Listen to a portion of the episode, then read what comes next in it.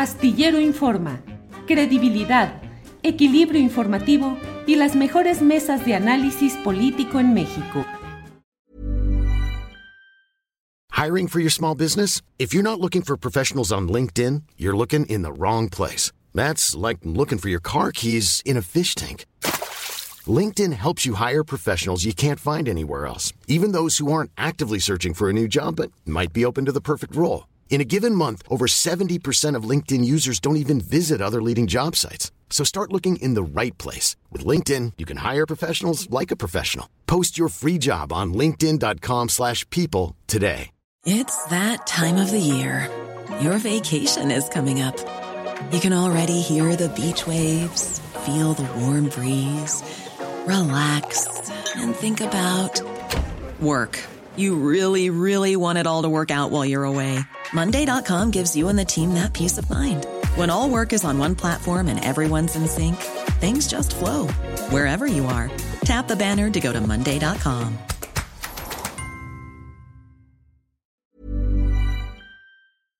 Astillero Informa, credibilidad, equilibrio informativo y las mejores mesas de análisis político en México. La una de la tarde, la una de la tarde en punto y ya estamos en Astillero Informa. Muchas gracias por acompañarnos en este esfuerzo compartido de información, de análisis, de debate sobre los temas más interesantes, más relevantes de nuestro país. Y hoy no hay ningún otro tema que se acerque siquiera a lo que está en estos momentos en curso, que es eh, la diligencia judicial de Emilio Lozoya Austin en uh, una oficina de judicial federal del reclusorio norte en la Ciudad de México. Eh, es una situación muy peculiar la que se está viviendo. Llegó Emilio Lozoya, eh, pues que estaba convocado hoy para estar de manera física.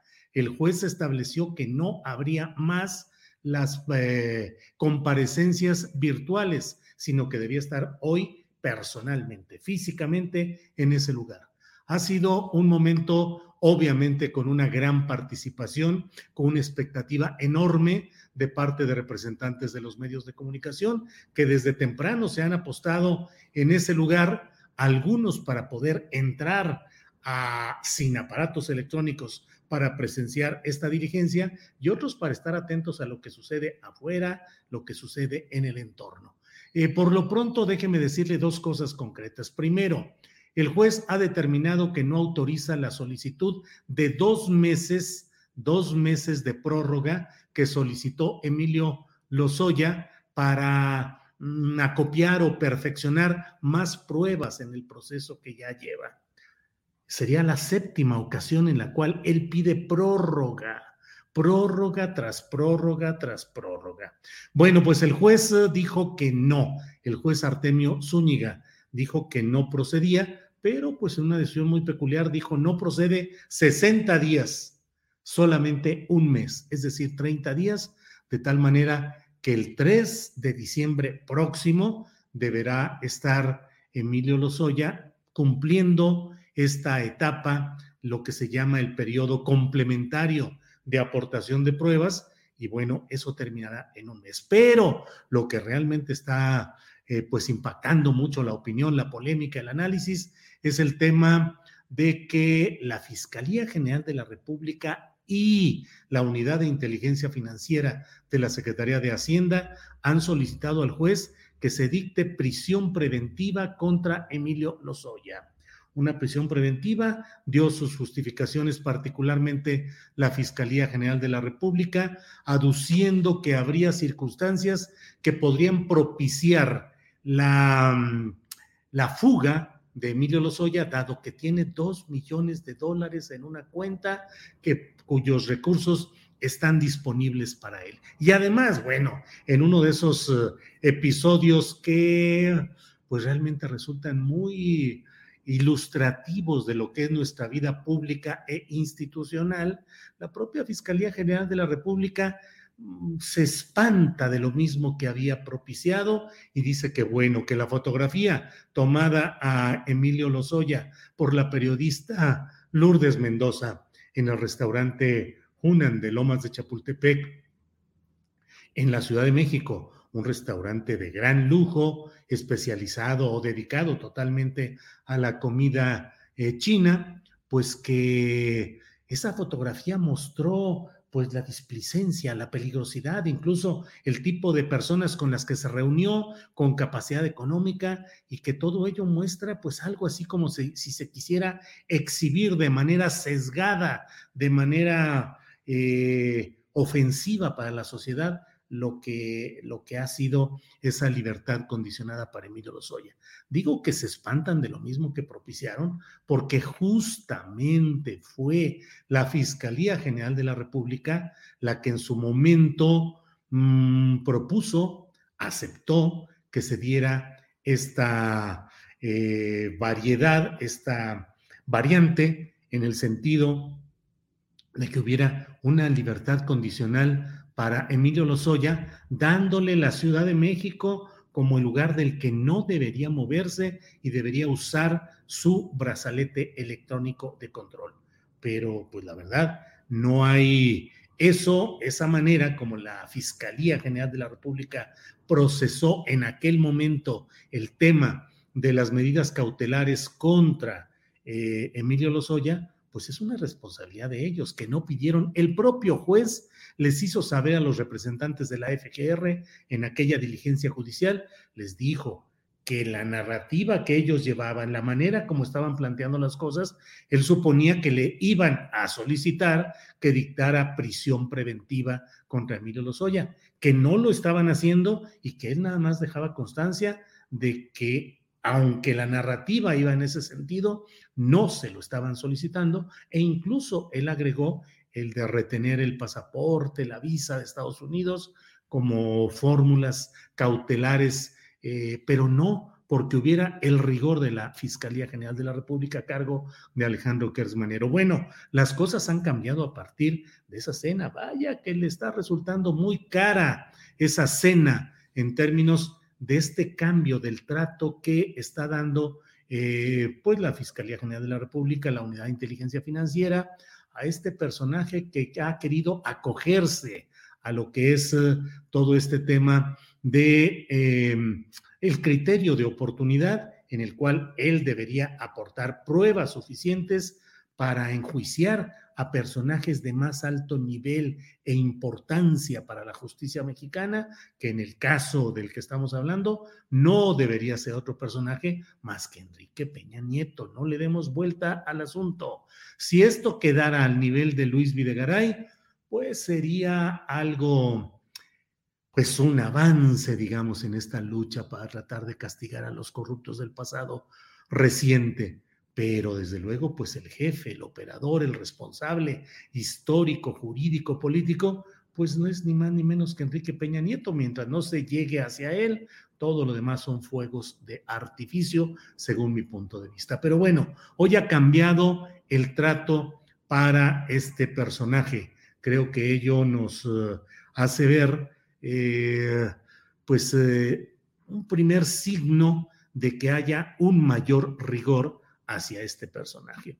Debo decirle también que la propia Fiscalía General de la República ha solicitado que ya termine este plazo de lo que implica el periodo complementario de aportación de pruebas, que ya se termine, que no se siga con el criterio de oportunidad, que ya se finquen responsabilidades específicas contra Emilio Lozoya, dado que, a juicio de la FGR, no se están cumpliendo con los propósitos que lo han tenido a Emilio Lozoya durante un mes, un año y medio, pues en una situación de privilegio. Hoy es la primera ocasión en la cual Lozoya, exdirector de Petróleos Mexicanos, eh, ha pisado, ha pisado un establecimiento formal de la justicia mexicana para comparecer personalmente, porque desde que llegó en un proceso de extradición aceptada por él, negociada por él y por su padre, Emilio Lozoya Talman, uno de los personajes eh, del grupo original del salinismo, Emilio Lozoya Talman, fue uno de los miembros de aquel equipo de, pues, de ricos económicamente, de ricos personajes que estuvieron en la UNAM y que pues desde ahí inició esa relación.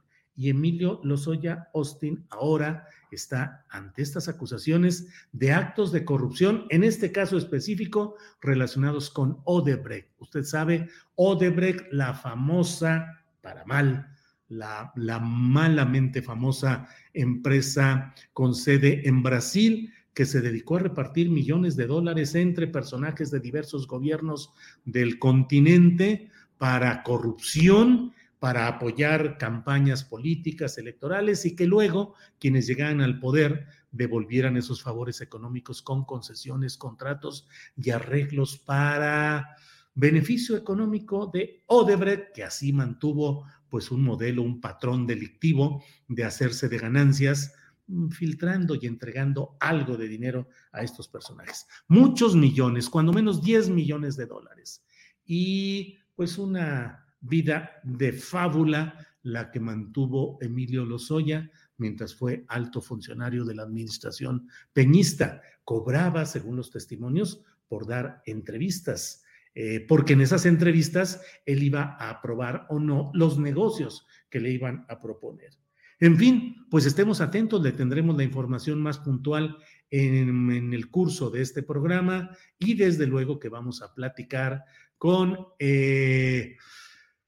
en la mesa de periodistas de este miércoles 3 de noviembre. Vamos a platicar sobre este tema de Lozoya. La información y el análisis lo tendremos hoy con Salvador Frausto, periodista y director de investigaciones y asuntos especiales del Grupo Milenio, con Alberto Nájar, periodista, presidente de la red de periodistas de a pie y co-conductor de Momentum de Rompeviento TV y con el periodista y cronista de la jornada, Arturo Cano. Así es que hablaremos con ellos un poco más tarde, pero permítanos ahora, por favor, avanzar en la programación, eh, pues con otros temas, otros temas, pero también muy interesantes y muy peculiares.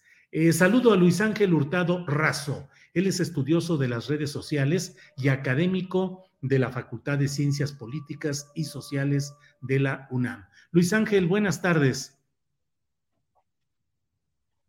Luis Ángel. ¿Qué tal, estimado Julio? Un gusto estar contigo, como siempre. Igualmente, Luis Ángel. Luis Ángel, pues eh, he leído algunos comentarios tuyos en las redes sociales acerca, y, y un artículo que escribiste en MX, acerca, pues, de cómo se está eh, impulsando la carrera política del actual gobernador de Nuevo León, Samuel García, y su esposa Mariana Rodríguez, con hechos y actos que en primera lectura nos parecen eh, frívolos, nos parecen eh, poco interesantes a lo mejor, o muy interesantes en términos de escándalo, de morbo y de ruido, pero que sin embargo les permitieron llegar al poder, y lo hablo en plural, permitieron llegar al poder en Nuevo León y ahora pareciera que están construyendo otras expectativas políticas y la pregunta es si lo están haciendo de manera exitosa en los términos del manejo de las redes sociales.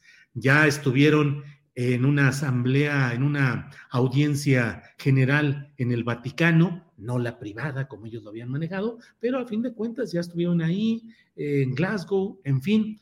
Eh, ¿Qué opinión tienes, por favor, sobre todo este tema, Luis Ángel? Pues eh, mira, primeramente estamos eh, justamente ante un fenómeno que es, no es nuevo, ya se ha venido haciendo desde hace años. Eh, hay ejemplos claros, yo lo he escrito y lo he publicado, por supuesto, en MX y en algunos otros medios. El caso también de que, ocurrió en nuestro país, de Enrique Peña Nieto y, por supuesto, su ex esposa Angélica Riviera, que precisamente construyeron una presencia mediática a partir de todos estos elementos que tenían que ver con la polémica, con el morbo y con todos estos elementos que eran del interés eh, más general en el ámbito saliendo del ámbito de la política. Ahora exactamente está ocurriendo lo mismo con Samuel García, el cual empezó su carrera rumbo a la gobernatura eh, de Nuevo León este, unos años antes de que fuera precisamente oficialmente, más bien desde el ámbito electoral, eh, desde las autoridades electorales, la empezó, la empezó y la empezó precisamente desde un ámbito que escapa precisamente de la competencia del Instituto eh, Electoral eh, local y por supuesto del Instituto Nacional Electoral, porque precisamente no está regulado en materia electoral el uso de las redes sociodigitales y por supuesto Internet. Está regulado en el ámbito de los gastos, o sea, los gastos que pueden los eh, candidatos utilizar precisamente durante su campaña o precampaña electoral. Pero, pero el caso de Samuel García, pues empezó mucho antes. Eh, recordemos todos estos escándalos, un viaje que realizó a Dubái, desde ahí inicia, digamos, esta estrategia de posicionarse. Era un fuerte crítico precisamente del presidente Andrés Manuel López Obrador y por supuesto de la 4T, y justamente hicieron una mancuerna muy bien estructurada, muy estratégica, pues con en su momento en su, con su este, novia, la, influencer este, Mariana Rodríguez y ahora su esposa, y recordemos que le salió más rentable eh, el uso precisamente de esta mancuerna, el uso mediático digital de Mariana Rodríguez. Recordemos estos eh, sucesos desde aquel suceso en el cual ella contrae COVID y lógicamente pues están haciendo una transmisión en vivo, o sea, una transmisión en vivo, eh, lo cual es poco cotidiano, o sea, cuando una persona tiene una, una, una plática pues privada, pues es privada, no la hacen pública. Y recordemos que este caso eh, eh, fue un escándalo a nivel nacional porque ahí él cuestiona eh, que está enseñando pues parte de su cuerpo, que en este caso era una pierna, ¿no? Y él le dice que pues sacando este lado pues machista, recordemos que en ese momento estaba el movimiento feminista, todo lo que daba precisamente en nuestro país, ese epicentro se estaba dando en nuestro país con el movimiento feminista y esto detona eh, eh, una cuestión, una válvula de escape y, las redes sociales se polarizan. Personas que están a favor de, Samuel y otras que critican. Y así podemos empezar con muchas más. Recordemos el famoso Fosfo Fosfo, en donde Samuel ya está hablando de lo que va a ser su campaña en Nuevo León y pues su esposa eh, banalizando precisamente ese discurso, pues mostrando sus tenis. Y así puedo dar muchísimos ejemplos, estimado Julio, y no olvidemos todo el caso de la campaña este, electoral que se eh, fue completamente eh, enfocada a la persona, no tanto a Samuel, sino más bien a su esposa, al grado que esto llevó a que el Instituto Nacional Electoral tuviera que tomar cartas en el asunto y decidiera en su momento multar a Samuel García y por supuesto eh, al partido Movimiento Ciudadano. ¿Por qué? Por el uso indebido precisamente de, bueno, más bien por haber utilizado las cuentas de Mariana Rodríguez para difundir. Eh, en ese caso yo eh, celebré en su momento la decisión que tomara el Instituto Nacional Electoral de multar, porque precisamente yo ya preveía este escenario que estamos viviendo actualmente. Si decidían retirar precisamente esta, esta multa, pues le daban el banderazo de, salida a Samuel García, y no solamente a Samuel García, sino a muchísimos políticos en nuestro país, para hacer lo que se conoce como tecnopolítica, el uso de las herramientas eh, que te dota Internet para proselitismo y por, por supuesto lo que es eh, propaganda integrada, o sea, propaganda, promocionarse a sí mismo y ocultándola como, como si fuera un acto de la cotidianidad. Eso lo estamos viendo al momento que el Tribunal Electoral revoca precisamente las multas que se le habían aplicado tanto a Samuel García como a Movimiento Ciudadano, pues le acaban de dar precisamente el banderazo para que él utilice precisamente no sus redes, eso está muy interesante, las redes de su esposa para difundir precisamente estos contenidos banales, estos contenidos polémicos, y desde que tomó posesión, o sea, eh, desde el primero precisamente de, no, el 3 de octubre, eh, hemos visto precisamente cómo ha estado presente Samuel García en distintos momentos junto con su esposa.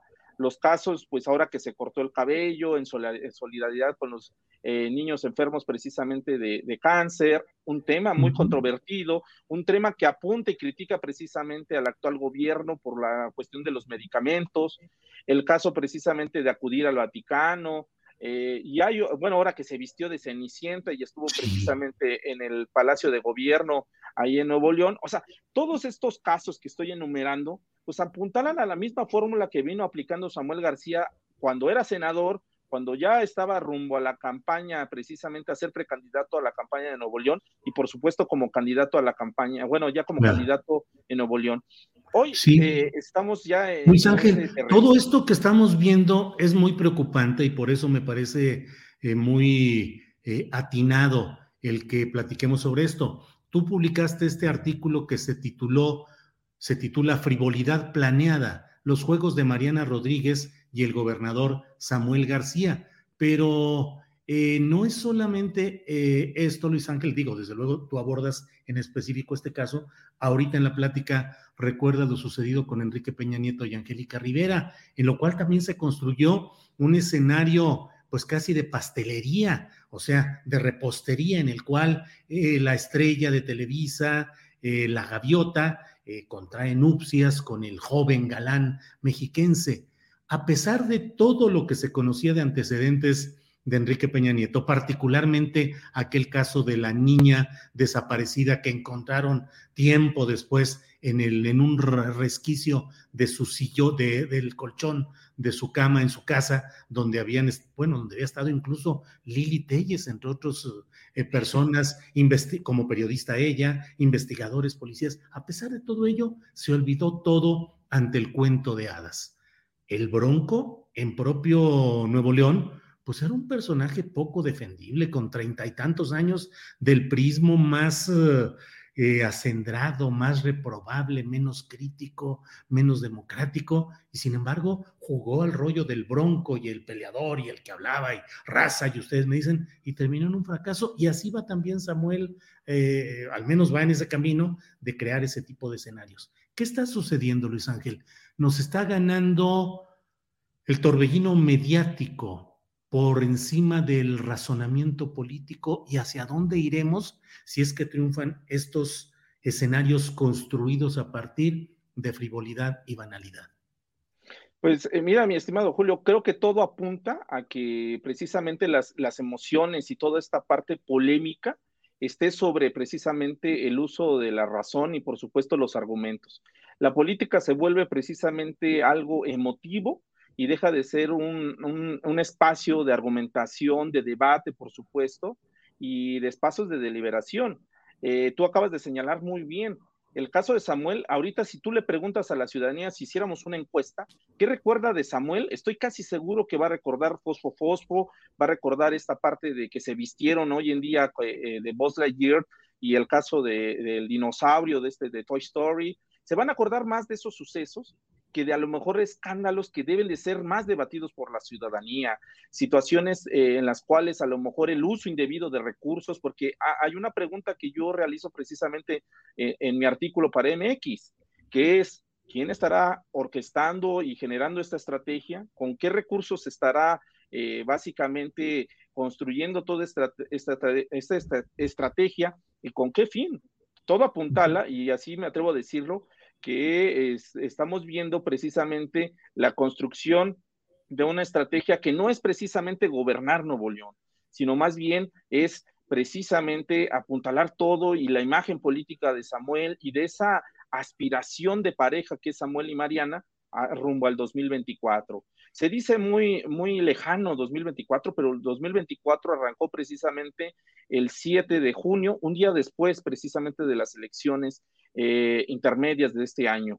En ese sentido, hay preguntas que yo me he hecho y me he formulado porque precisamente estamos viendo el uso reiterativo de la imagen de, de Mariana Rodríguez y por supuesto esta cuestión de que no está esta estrategia dirigida a las personas que habitan Nuevo León. No, está más bien dirigida a los ciudadanos de todo el país. Está dirigida a que todos hablemos de ello, a que todos debatamos sobre eh, Samuel García y Mariana Rodríguez, y, siempre, y esto nos deja precisamente que el, el imaginario colectivo del país ya está posicionado, está sobre inclusive de una, un personaje de Movimiento Ciudadano que también estaba apuntalando su, su campaña para 2024, que es el caso del gobernador del estado de Jalisco, Enrique Alfaro que está como desaparecido ahora.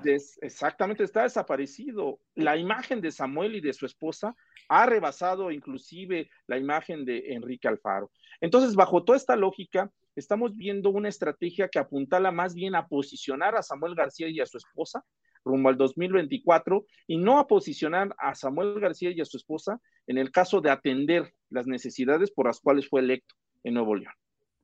Eh, aprovecho agradeciéndote esta oportunidad de platicar eh, pues sobre este tema que, insisto, bien vale advertirlo a tiempo, bien vale puntualizarlo desde ahora.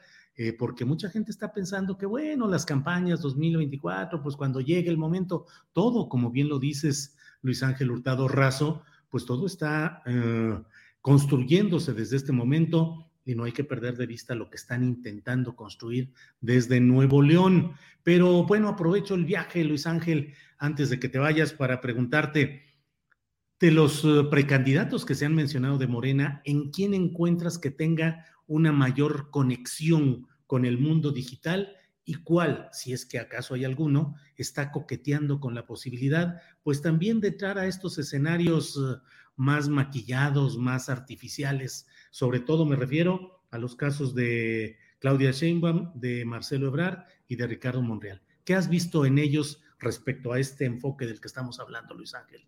Pues mira, estimado Julio, he analizado a los tres, he revisado a los tres desde que, eh, digamos, arrancó, lo digo así oficialmente, el 7 de junio, la carrera rumbo al 2024, por supuesto la carrera presidencial, y veo precisamente a alguien, bueno, los tres ya levantaron la mano abiertamente, este, pero a quien veo más eh, encaminada al uso precisamente de la tecnopolítica, por supuesto, las redes sociodigitales, es por supuesto a Claudia Sheinbaum.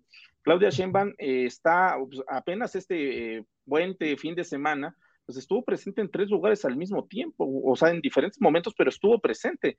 El caso de Guanajuato, que fue invitada, por supuesto, el caso precisamente de la toma de protesta en Baja California y posteriormente hizo otro eh, intento de estar en otro, en otro estado, que era el caso de Colima, pero no logró, digamos, al fin y al cabo estar presente. Pero es esto, una eh, figura que actualmente está levantando la mano abiertamente, ha utilizado muchísimo sus redes sociodigitales para posicionarse, y actualmente lo está haciendo para bien, en el sentido de que le está funcionando. Recordemos las encuestas que han publicado últimamente de quiénes podrían encabezar precisamente las preferencias durante de aquí al 2024 y ella está precisamente en primer lugar. Ahora, eh, a diferencia de Samuel García, pues veo un discurso completamente distinto. No veo a Claudia Sheinbaum vistiéndose de voz Lightyear o de alguien así, de un personaje.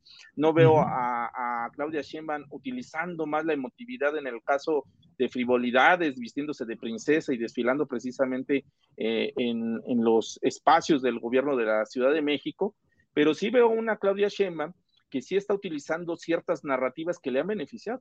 Recordemos el caso de las vacunas, precisamente, eh, bueno, en la vacunación en la Ciudad de México, que hay que decirlo así, eh, estuvo muy bien organizada, estuvo muy bien estructurada, y pues lógicamente pues eh, ha sido de los elementos que más ha utilizado precisamente la jefa de gobierno. Es un, un, uso distinto, digamos, de la tecnopolítica y es un uso distinto precisamente en el uso del lenguaje y del discurso, pero que todo apuntala nuevamente en este sentido, mi estimado Julio, al uso de la tecnopolítica, un espacio que no, es, no ha sido regulado, no está regulado, y no quiero decir que se debe regular, sino más bien que se debe debatir y debe de, explicarse precisamente cómo se debe de utilizar ese espacio. Y esto cabe precisamente a que los ciudadanos debemos de cuestionarnos. ¿Por qué estamos, por qué nuestros eh, ahora funcionarios están haciendo precisamente campaña abiertamente? ¿Por qué lo están haciendo y con qué fin? Y si lo están haciendo, entonces deben declarar precisamente cuentas, porque al fin y al cabo, esos recursos con los cuales están haciendo campaña, pues es dinero público que todos nosotros pagamos abiertamente en el gobierno. Luis Ángel Hurtado Razo, te agradezco mucho la oportunidad de platicar. Luis Ángel Hurtado Razo es estudioso de las redes sociales y académico de la Facultad de Ciencias Políticas y Sociales de la UNAM. Luis Ángel, pues hay mucho para platicar más adelante, así es que no te digo sino hasta pronto. Gracias, Luis Ángel. Un gusto estar como siempre, estimado Julio. Un abrazo a ti y a tu audiencia. Muy buena tarde. Hasta luego. Gracias. Mire, pues a mí me parece muy interesante lo que plantea Luis Ángel Hurtado Razo. Eh, ya vio cómo manejaron esta pareja neoleonesa el tema de su asistencia a la plaza principal del Vaticano, donde primero habían dicho que los habían invitado, que el Papa, que bueno, una serie de circunstancias, un, un sacerdote con quien hablamos hace tiempo por asuntos ambientales, eh, dio declaraciones donde decía, pues es absolutamente contrario al, al, protocolo del Vaticano que de un día para otro hagan invitaciones especiales o que el Papa hable para decir, híjole, me enteré de que Mariana se quitó el mechón del cabello teñido para donarlo eh, por, eh, en atención a un niño con problemas de salud. Pero bueno, eh, estuvieron en la audiencia general, en la audiencia general, y le dijeron aquí Monterrey, Nuevo León presente, y según una crónica que leí, eh, pues el Papa dijo algo así como, eh, vos muy bien, gracias, y luego le entregaron una camiseta de un equipo de fútbol profesional de, de Nuevo León. En fin, no está de más poner los ojos sobre este tema no solo por ellos en sí mismos, sino sobre el manejo de esta banalidad, de esta superficialidad que logra impactar las emociones y que puede ser un factor de construcción de candidaturas presidenciales para 2024. Bueno, pues vamos a estar atentos a qué sucede con el tema de Emilio Lozoya, que como le he dicho, eh, está realizando, se está corriendo la diligencia judicial en un centro eh, de Justicia Penal Federal en el reclusorio norte. La gran pregunta es, ¿va a haber eh, eh, prisión preventiva para Emilio Lozoya? ¿Va a lograr salir? ¿Lo van a dejar ya ahí? ¿Cómo se va a conciliar jurídicamente el criterio del juez que ya le dio un mes para el acopio de pruebas? ¿Y ahora qué le va a decir? Acopian las pruebas estando adentro de la prisión pues los abogados podrían decir que eso le va a dificultar el trabajo operativo con su equipo de búsqueda y bla, bla. Ya veremos qué es lo que se resuelve, pero bueno, ahí está la atención en este tema de lo que ha sucedido con Emilio Lozoya. Y bueno, mire, hay otro tema que me parece que hay que ponerle mucha atención. Eh, les recomiendo si quieren leer la nota, está en el portal de julioastillero.com. Eh, es una nota de metapolítica y como título dice, pseudointelectuales, dueños de medios y periodistas tenían tomado a México, ya no hay chayotes. Esto es algo de lo cual tendremos la información concreta un poco más adelante, pero déjeme decirle que eh, sobre este tema, pues el presidente López Obrador ha vuelto a poner la mira sobre este grupo intelectual y periodístico y lo hace de una manera pues muy directa. Ha dicho el presidente, nosotros no repartimos sobres, ya no hay chayote, se acabó con el cultivo del chayote para sobornar.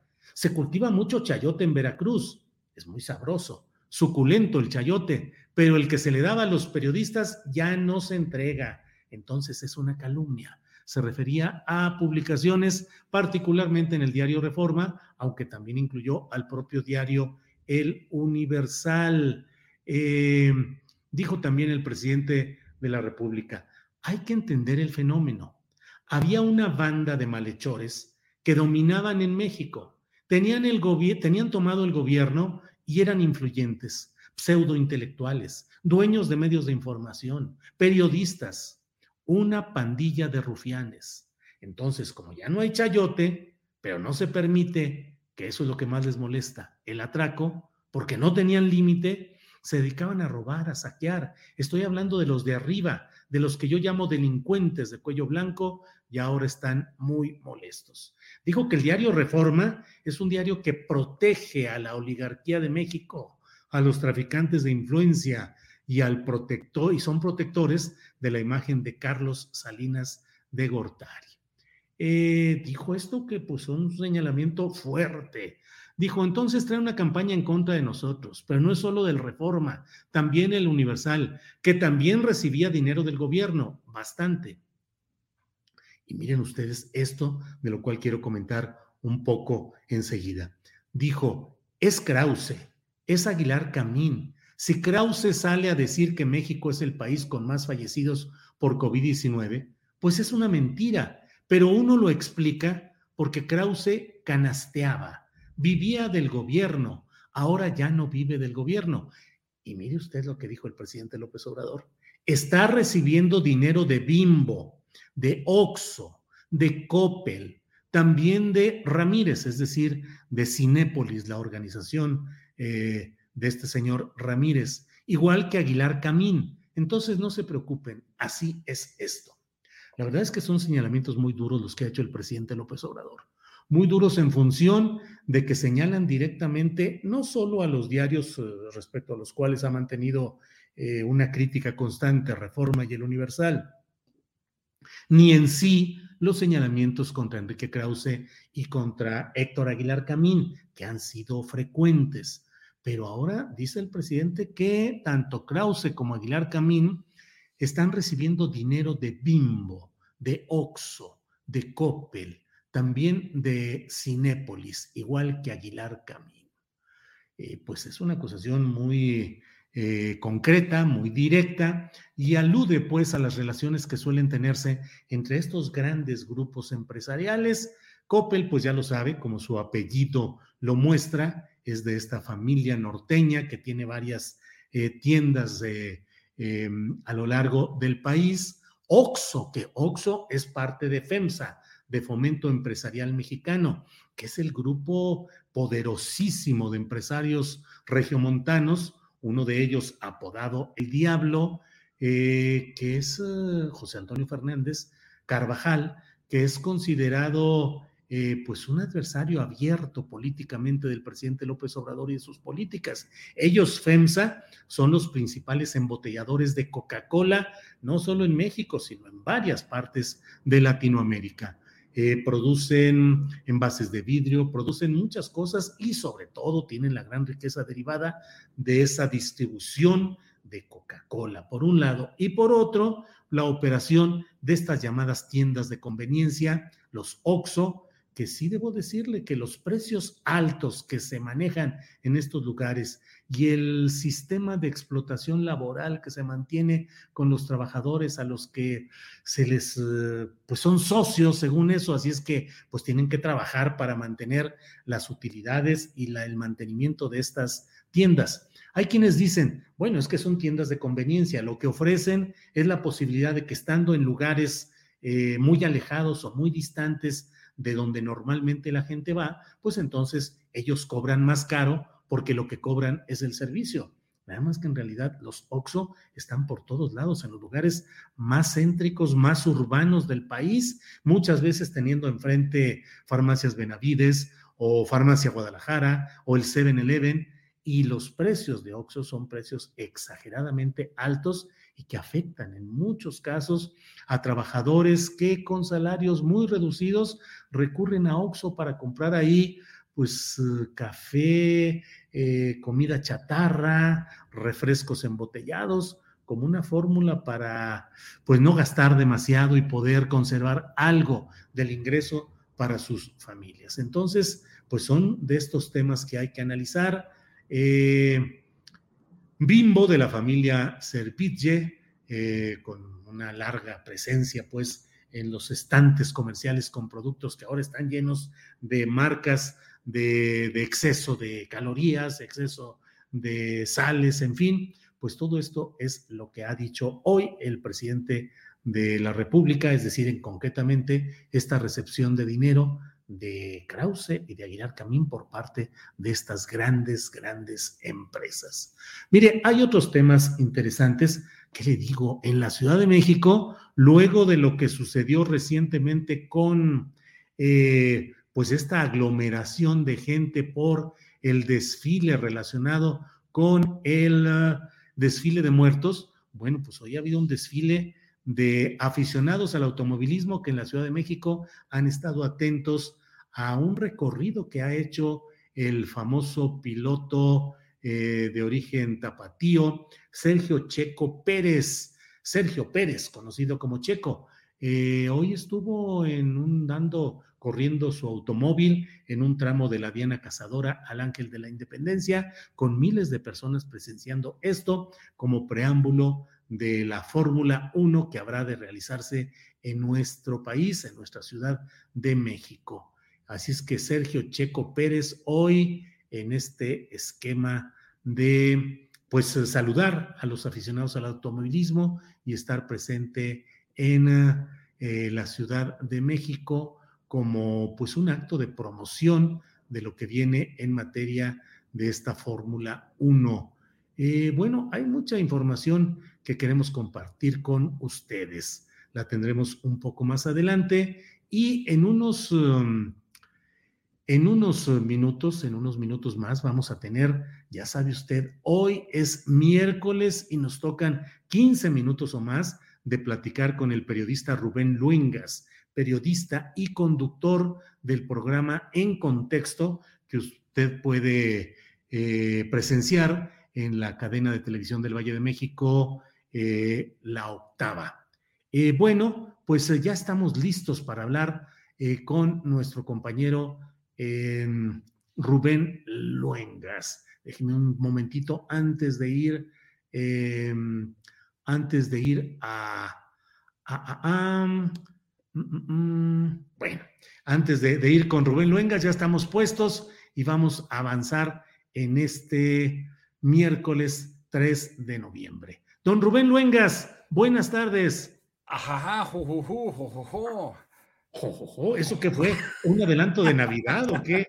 No, pues ahorita sí dijiste tú, vamos con jajaja, jojojo. Ah, es que sabes qué, y tú entiendes. Parafraseando estaba leyendo alguna instrucción eh, eh, sobre la conducción del programa y todo esto, y entonces pues no, no encontré mejor manera de Mejor no, está bueno. ¿Cómo estás, Julio? Me da mucho gusto verte y saludarte.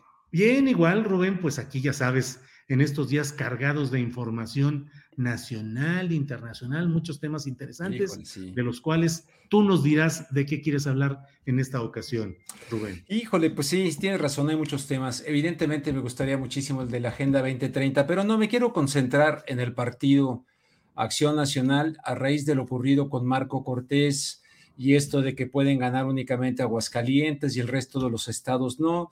Me imagino que es un tema que habrán abordado, pero eh, yo recuerdo un libro que se llamó o se llama La debacle del Partido Acción Nacional, lo escribió este Juan Vélez Díaz, por ahí del 2012.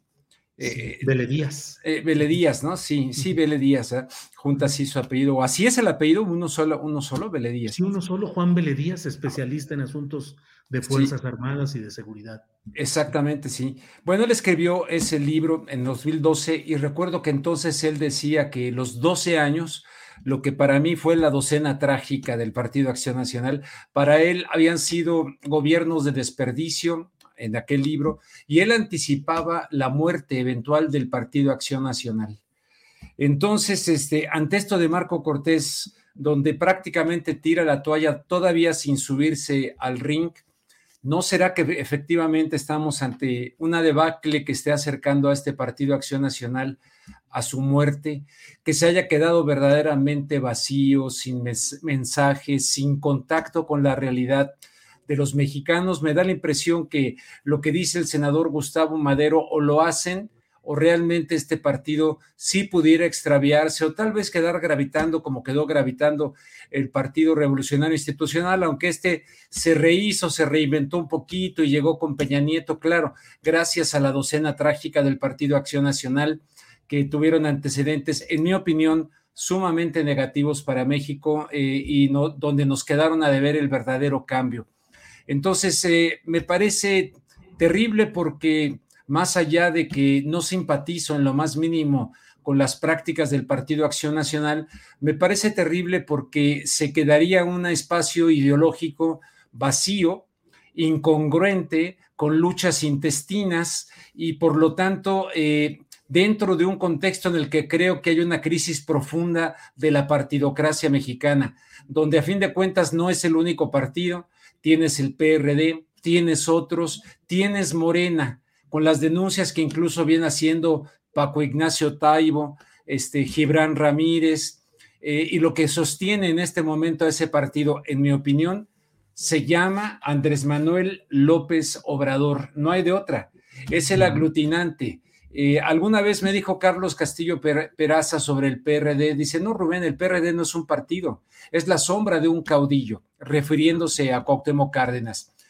Eh, ¿Será que ahorita están en una situación de un nuevo caudillo que se llama Andrés Manuel López Obrador y que sin López Obrador se desmorona eh, Morena? Entonces yo lo que veo aquí es una situación peligrosísima de crisis de todos los partidos políticos, pero algo todavía peor, que siguen manejándose dentro de lo que pudiéramos llamar el priismo, todos con las prácticas del prismo. En aquel libro de, Juan este, Díaz, él decía que se había clonado el PAN a las prácticas del Partido Revolucionario Institucional y evidentemente así fue hasta llegar en aquella ocasión en que llega Josefina Vázquez Mota, donde de hecho la traicionan, la abandonan, donde se hacen prácticas de algo que se jactaba el PAN, de tener elecciones democráticas internas para elegir a sus candidatos. Bueno, cometieron prácticas muy similares a, las del PRI.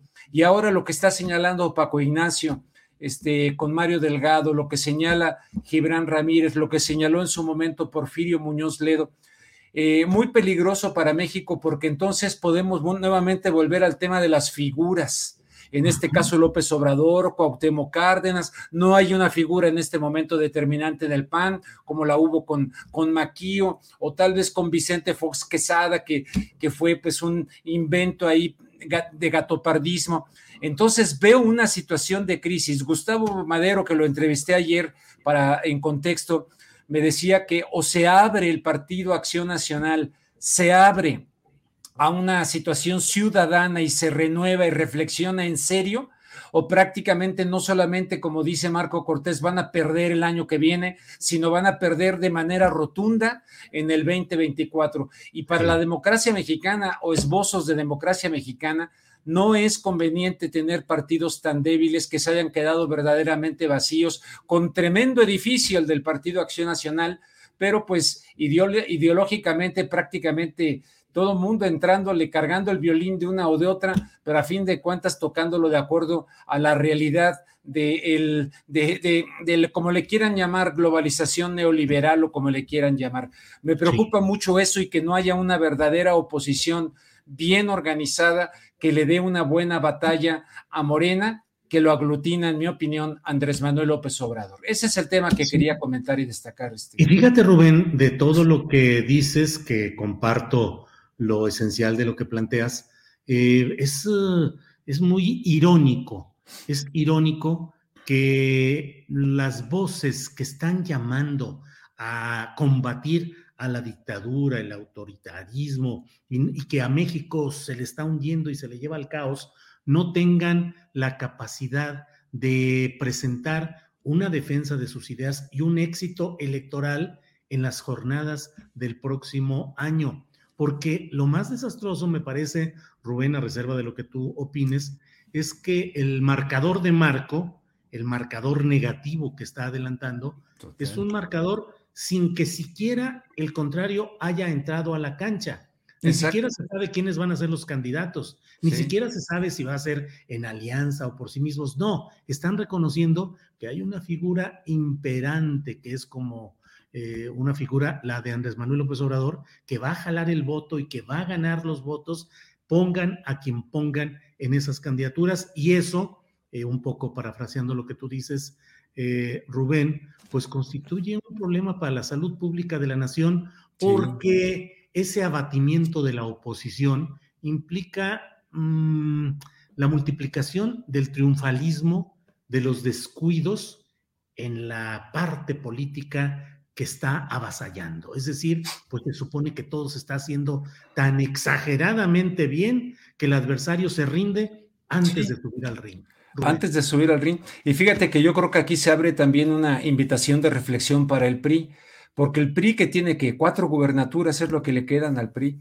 este, y que es en este momento el fiel de la balanza para la aprobación de la eventual aprobación de la reforma eléctrica, desde luego tomando en cuenta también las votaciones en los congresos estatales. Eh, en esta alianza electoral entre el PRI, el PAN y el PRD, donde hay una promiscuidad ideológica del caramba, sin duda. Entonces, en este momento mucho se ha dicho, es que el PRI no se va a atrever a romper su alianza electoral. Pues si uno, unos, uno ya, el, el, PRD, pues ya.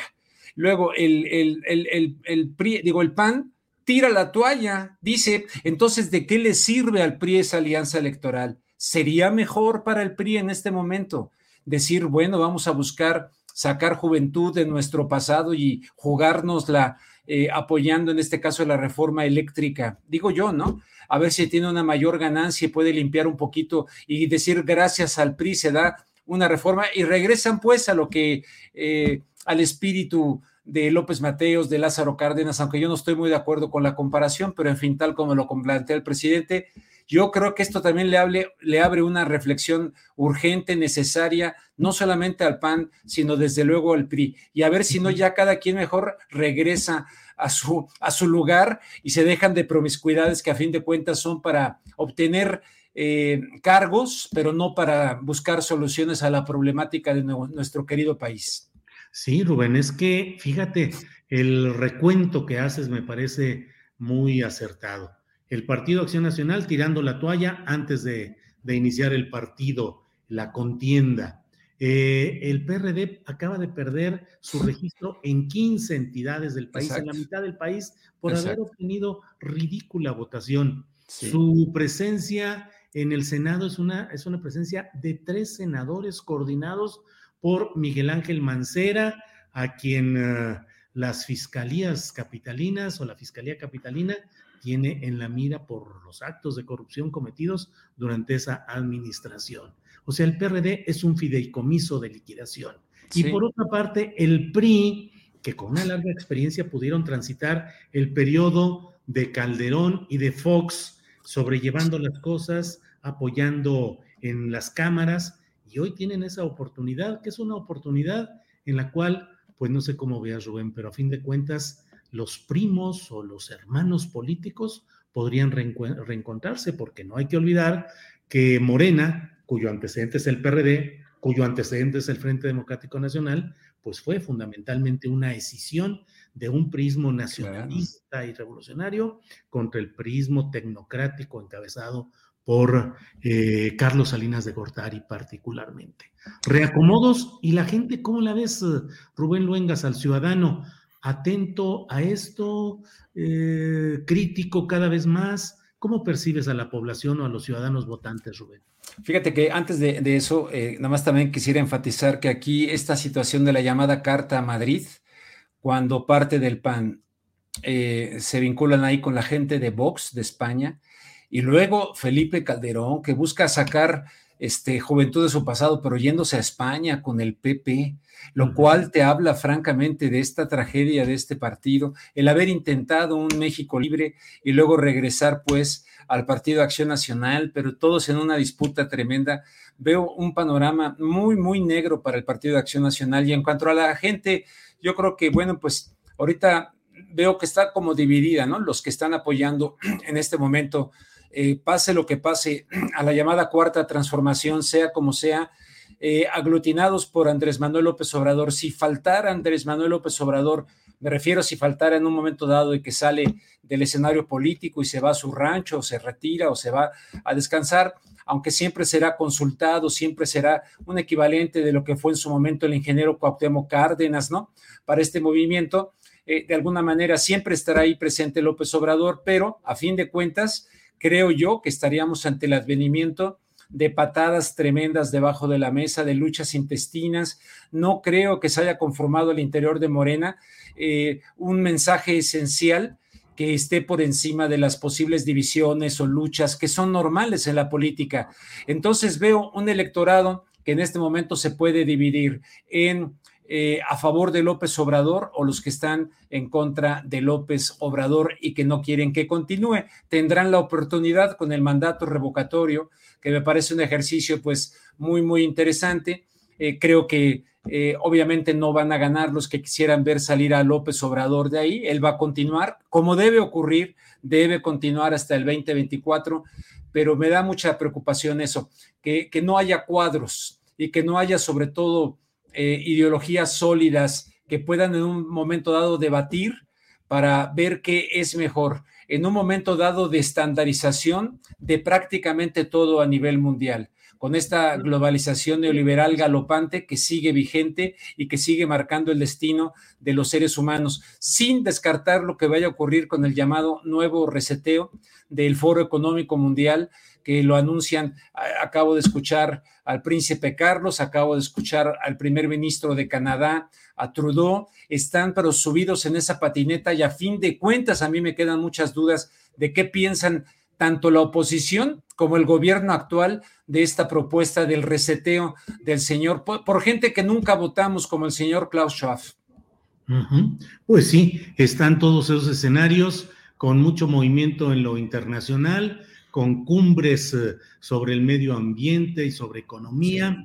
Y bueno, pues nosotros aquí en el terreno local, en el terreno nacional, pues con todos estos eh, movimientos que muestran una, pues lo que tú has hablado, la crisis de partidos, la circunstancia eh, eh, difícil para los partidos de oposición, la falta de propuestas, la falta de, avances, pero a fin de cuentas, de esos escenarios kafkianos, Rubén, con la revocación de mandato, quienes deberían de impulsarla absteniéndose. Sí. Quienes deberían de estar alejándose de ella, volcados para que se convierta no en una eh, revocación, sino en una ratificación. ¿Tú le entiendes a todo eso, Rubén? Bueno, de alguna manera yo lo que creo es que eh, quienes quisieran que se fuera López Obrador no quieren la revocación de mandato porque saben que va a ganar y saben que eso le va a dar más fuerza sabe que ese carisma o lo que sea que tiene el presidente López Obrador eh, ante un pasado mexicano de, saqueo, de, ya, ya ves, ¿no? Este video del señor Peña Nieto ahí cobardemente escondiéndose detrás de su novia en un hotel en Roma donde se le asomaba el inconfundible copete, pero que a ese señor, fíjate, tuvimos como presidente, eh, el otro yéndose ahí del PAN también a, a refugiar allá en España, en, el, en esa matriz ideológica del PP, todas las cuestiones del Yunque y de estos grupos de ultraderecha que han venido saliendo al interior de, del PAN, pues evidentemente eh, colocando esto que tú estás eh, describiendo con absoluta precisión y un electorado que tendrá, te digo, para mí ahorita es estoy a favor o estoy en contra estoy a favor o estoy en contra, y con un miedo terrible a que pudieran regresar, pero no hay manera, pues, de que regresen los otros, de que regrese el PRIAN, no veo ninguna posibilidad. Este, pero me, perdí de una parte de tu pregunta y se me fue la idea. Este, ¿qué, me dijiste también en tu pregunta? Eh, te, te, decía, bueno, fundamentalmente esto de la revocación de mandato, esencialmente. Ah, bueno, eh, que ah, no la quieren porque saben que va a salir más fortalecido. Eh, va a salir más fortalecido, sin duda. Entonces, eh, yo, me, yo me imagino que por ahí va, y López Obrador lo sabe, un poquito también lo que en su momento hizo Chávez en Venezuela, cuando él puso también su cabeza, eh, sabía Chávez perfectamente que él iba a ganar, a pesar de que en las últimas elecciones, si te das cuenta, en los resultados, Chávez ganaba, digan lo que digan, Chávez ganaba. Este, hasta fueron avaladas por Jimmy Carter las elecciones, pero la oposición subía, se iba estrechando, recortando más o menos, con Capriles así fue. Eh, en México no veo todavía ese escenario, a pesar de que en Venezuela era una oposición que nunca se puso de acuerdo, arribista, desarticulada, pues prácticamente como están en México, ¿no? Y con una alianza que yo la veo en serio peligro de PRI, PAN, PRD, y la veo vacía, la veo este, doctrinalmente contradictoria. Entonces, eh, con mucha pena, pero yo creo que por ahí va el tema de la promiscuidad de la política mexicana y a ver qué ocurre con la revocación del mandato. Le va a dar más fuerza a López Obrador, sin duda. Bueno, pues Rubén, muchas gracias por estos 15 minutos o más con Rubén Luengas aquí en Astillero Informa. Gracias eh, y espero que nos veamos el próximo miércoles. Nomás dinos, ¿qué andas leyendo últimamente? Uy, mira, ando leyendo a este a este autor que se llama Byung-Chul Han, el de la Sociedad del, Cansancio. Ya se me cayó aquí mi marcador.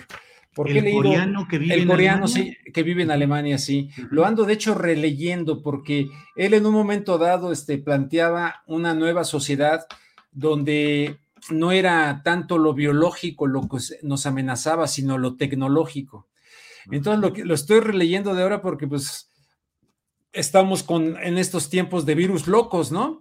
Y de este tipo de cuestiones. Entonces estoy releyendo para reconectar el tema este de, la sociedad del cansancio, eh, de la transparencia también, de la sociedad de la transparencia, que de alguna manera también junto con este Bauman, que estoy, lo quiero releer también de los tiempos líquidos para ver cómo empata con toda esta eh, nueva normalidad, esta nueva normalidad.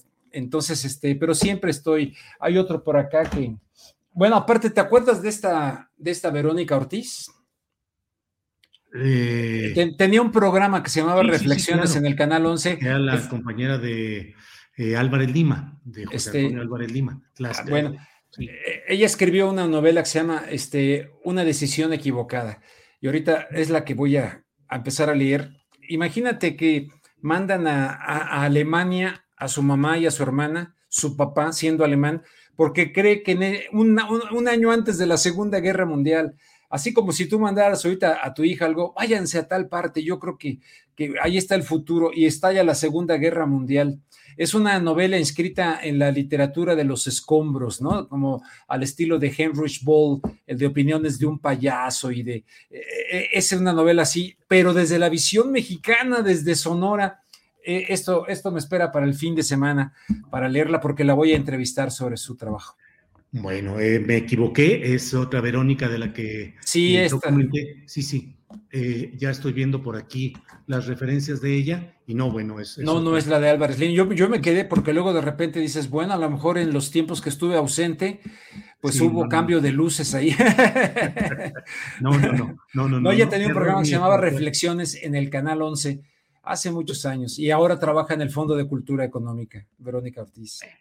Bien, pues... Eh, pues vamos a estar atentos para el próximo miércoles para seguir platicando con Rubén Luengas. Rubén, un, fuerte abrazo. Muchas gracias y que estés bien. Un fuerte abrazo, Julio, y te veo que estás en la Ciudad de México, qué bueno. Sí, así es, por aquí ando estos días. Andale, gracias, cuídate mucho. Saludos. Chao. Hasta luego. Bueno, pues esto ha sido los 15 minutos con Rubén Luengas. déjeme ver, ya estamos, ya estamos son las dos de la tarde en punto. ¿Qué le parece si empezamos con toda puntualidad con nuestra mesa de periodismo? Hoy estamos, como siempre, con nuestros compañeros periodistas, así es que adelante. Arturo Cano, buenas tardes. Muy buenas tardes, Julio, Alberto. Gracias a todos los que nos acompañan. Gracias, Alberto Nájar. Buenas tardes. Hola Julio, buenas tardes. Buenas tardes Arturo y a todos los que nos acompañan. Creo que ya se incorpora también Salvador. Sí, sí, eh, debe estar, ya está por ahí. Salvador Frausto. Salvador, buenas tardes. Hola Julio, muy buenas tardes. Eh, mucho gusto en saludarlos, compañeros Alberto y Arturo. Gracias. Bueno, pues eh, empezamos con la mesa de periodistas de este miércoles 3 de noviembre. Salvador Frausto, ¿qué, mm, ¿cómo has visto todo el tema. Salvador Frausto es eh, periodista, director de investigaciones y asuntos especiales del grupo Milenio. Em, Salvador, ¿cómo es este tema de Lozoya? Parece que se le acabó el trato privilegiado, parece que le está saliendo muy cara la cena del pato en el restaurante Junán. Y bueno, ¿cómo estás viendo lo que está sucediendo en estas horas, Salvador Frausto? Claro, Julio, pues sí, como bien lo mencionas, el pecado del Hunan eh, está rindiendo sus frutos, ¿no?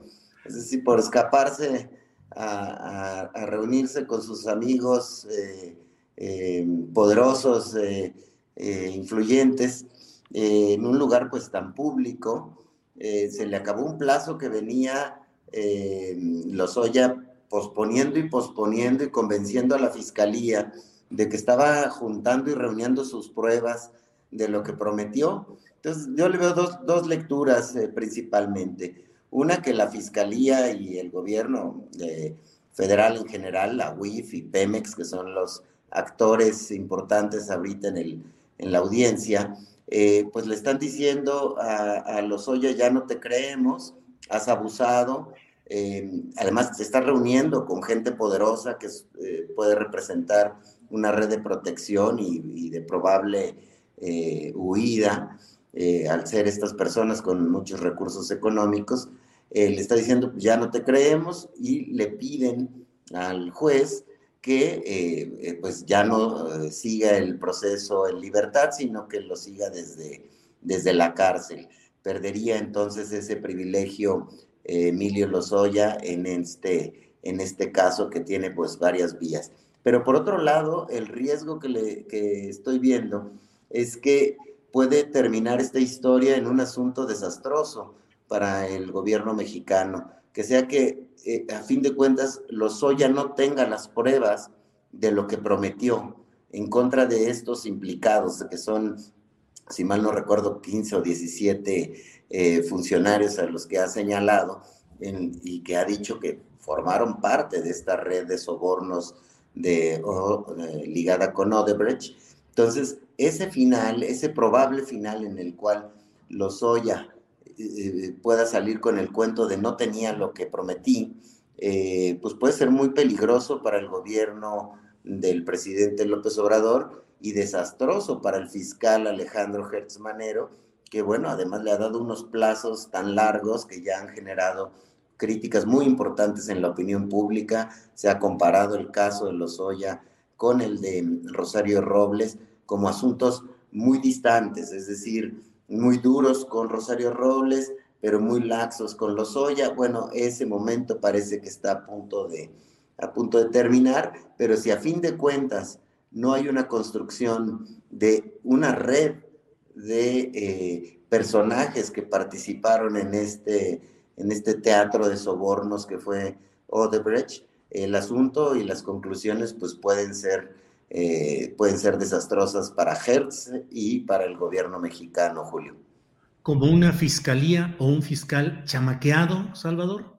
Sí, imagínate un señor tan veterano como Alejandro Tortugertz Manero, chamaqueado eh, por un personaje como Emilio Lozoya, más eh, que lo tenemos más en el imaginario del junior, ¿no? No muy avesado, es más, hasta en las, toda la relatoría de aquel esquema de corrupción parece como el tonto del pueblo, ¿no? Como si Peña Nieto y Lozoya lo hubieran, lo hubieran hecho guarín, como dicen en algunas regiones de nuestro país, y, y, a, y a fin de cuentas, si termina chamaqueado Hertz Manero, va a quedar la impresión de que ahí más que un fiscal lento y poco eficaz para procesar los asuntos, habría, se habría entregado a intereses eh, para proteger ese grupo eh, de gente vinculada a Peña Nieto y de eh, prominentes personajes del Partido Acción Nacional, Julio. Gracias, Salvador.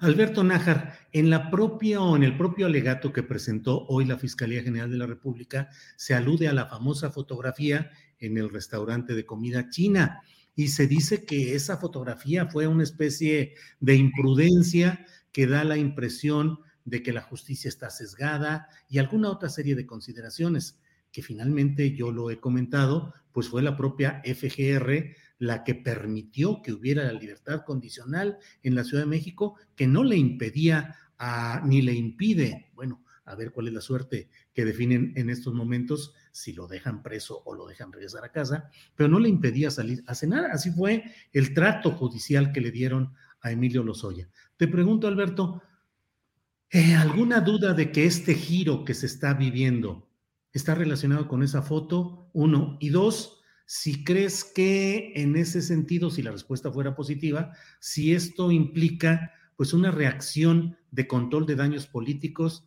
más que de rigor jurídico y judicial. Yo creo que es esto último que mencionas, Julio, porque tiempo para poder establecer eh, o más bien obligar a Emilio Lozoya de que entregara las pruebas que tiene hubo suficiente para la fiscalía lo que había entregado cuando llegó y que fue con lo que negoció para el famoso criterio de oportunidad, pues no sé qué fue lo que ocurrió, nada más hay un, un ex senador en la cárcel y de lo demás ya no se supo nada más allá de los señalamientos mediáticos que hubo a través de, filtraciones. Entonces la Fiscalía General de la República, pues me parece que se ha visto muy lenta, muy, muy lenta, y ahora mismo, cuando sale esta fotografía que ocurre en un momento muy difícil para el presidente López Obrador, difícil en términos de la lucha contra la corrupción, que es uno de sus ejes centrales de, de, de su gobierno, de la cuarta transformación. Hiring for your small business? If you're not looking for professionals on LinkedIn, you're looking in the wrong place. That's like looking for your car keys in a fish tank. LinkedIn helps you hire professionals you can't find anywhere else, even those who aren't actively searching for a new job but might be open to the perfect role. In a given month, over 70% of LinkedIn users don't even visit other leading job sites. So start looking in the right place. With LinkedIn, you can hire professionals like a professional. Post your free job on linkedin.com slash people today. Hey, it's Ryan Reynolds, and I'm here with Keith, co-star of my upcoming film, If, only in theaters May 17th. Do you want to tell people the big news?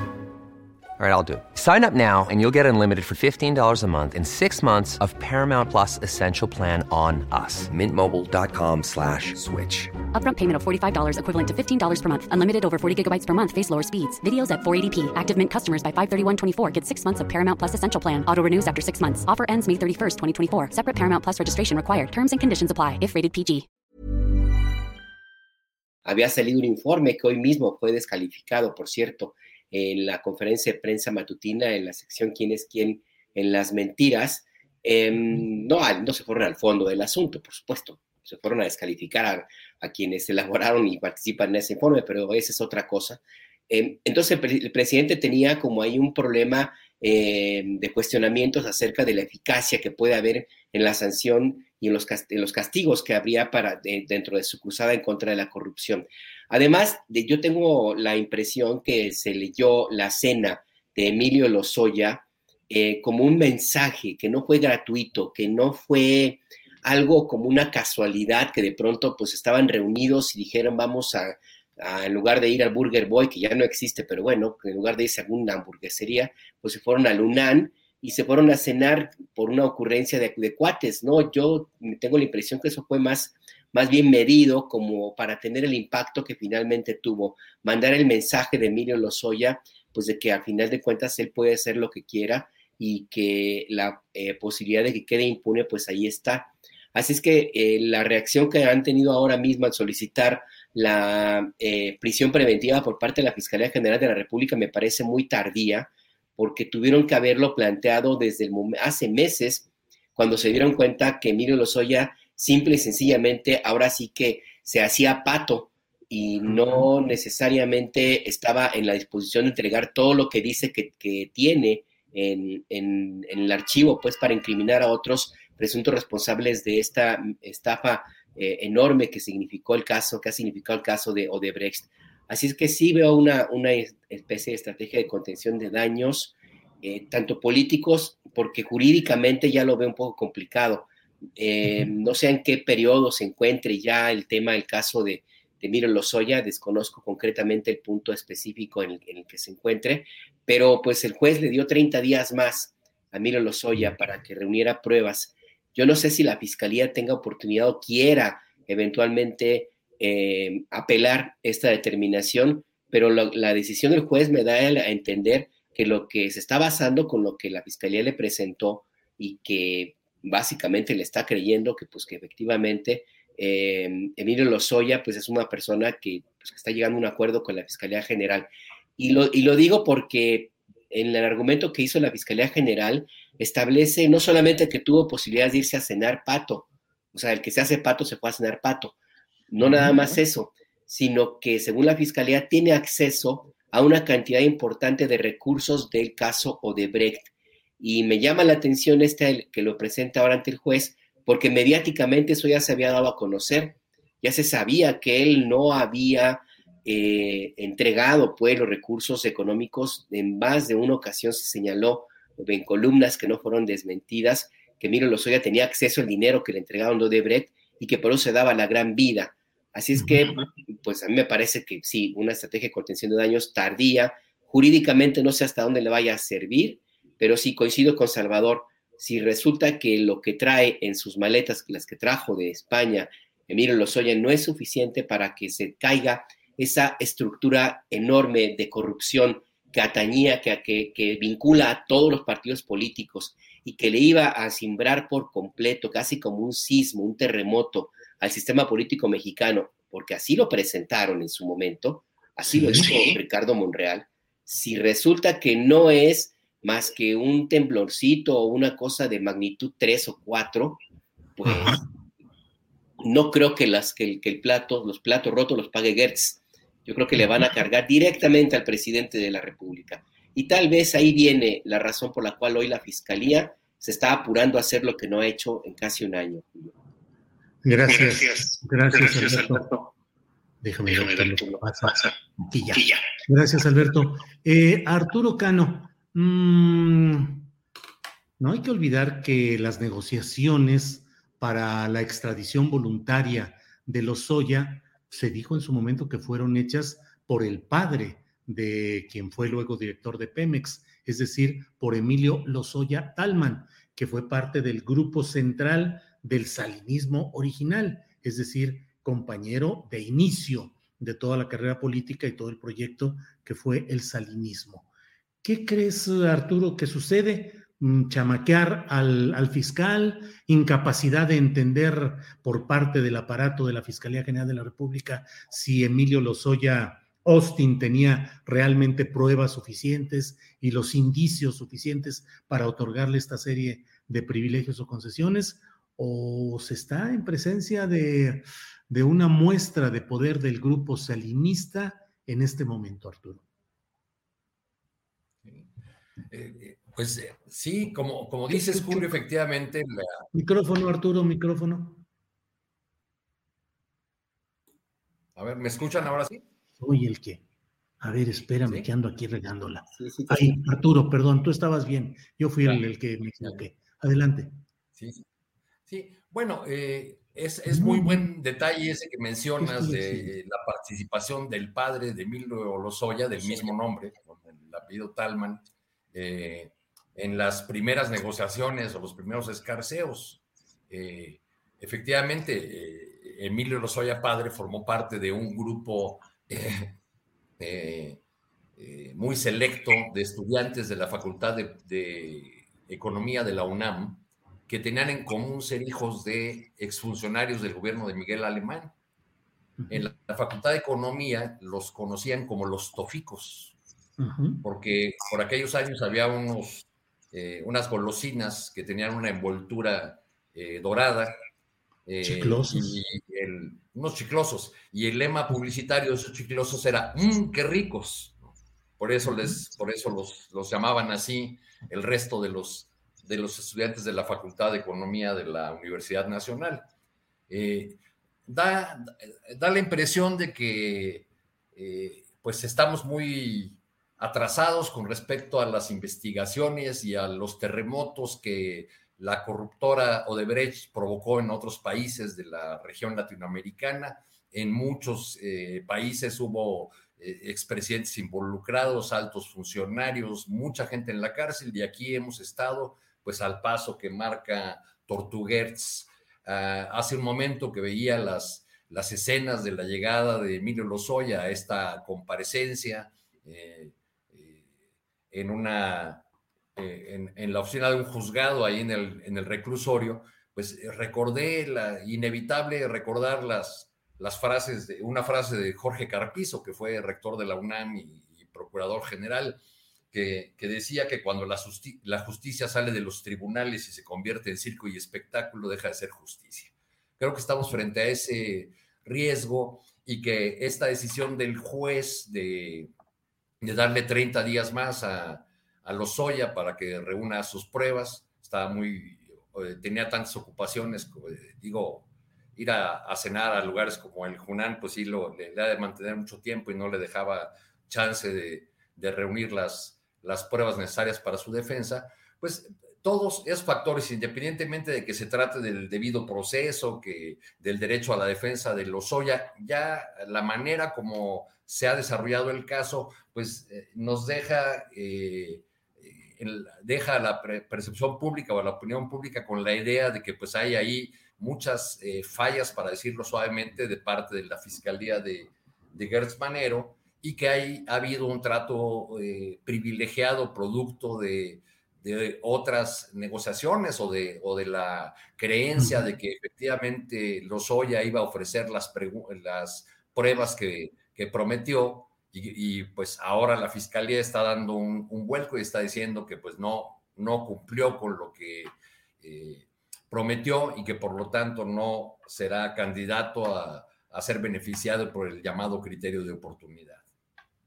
Bien, gracias Arturo. Salvador Frausto, el presidente de la República hoy en su conferencia mañanera de prensa habló, ya lo ha hecho otras veces, pero habló de nuevo eh, haciendo señalamientos críticos respecto a los diarios Reforma y El Universal, pero incluyó una parte de su alocución en la cual dijo, hay que entender el fenómeno. Había una banda de malhechores que dominaban en México tenían tomado el gobierno y eran influyentes, pseudo intelectuales, dueños de medios de información, periodistas, una pandilla de rufianes. Y dijo el presidente que están actuando en contra de las políticas gubernamentales actuales porque ya no hay chayote. ¿Qué piensas de, esta, de este párrafo, de esta parte de lo que ha señalado el presidente López Obrador, Salvador Frausto?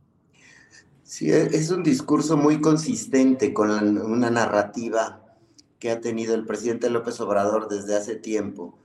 Eh, eh, llama hoy poderosamente la, atención cómo lo articula, ¿no? Como pandilla de rufianes, eh, a periodistas, a intelectuales, a, dueños de los medios y señala a dos en particular, a los que tú, tú mismo mencionas.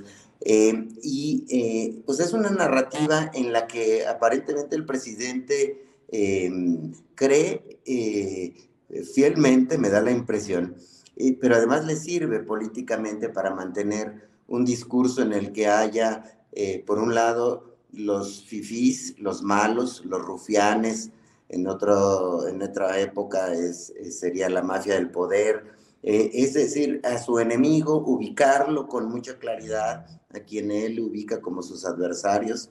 Eh, y por otro lado, pues está él, está el pueblo bueno, está quienes em, votan por, por su movimiento y, em, y, no carece de racionalidad el, el, el, discurso del presidente, porque ahí vemos que el presidente está como em, pegándole duro a una rueda de una carreta, en la cual señala eh, a estos grupos de periodistas intelectuales, dueños de medios, de que antes recibían mucho dinero de los gobiernos del PRI y del PAN, eh, la, la otrora mafia del poder, y recibían mucho dinero y ahora esos mismos personajes que recibían dinero, ya sea de manera legal o de manera por debajo de la mesa con el llamado eh, chayote, son o constituyen una, un grupo que son sus principales críticos.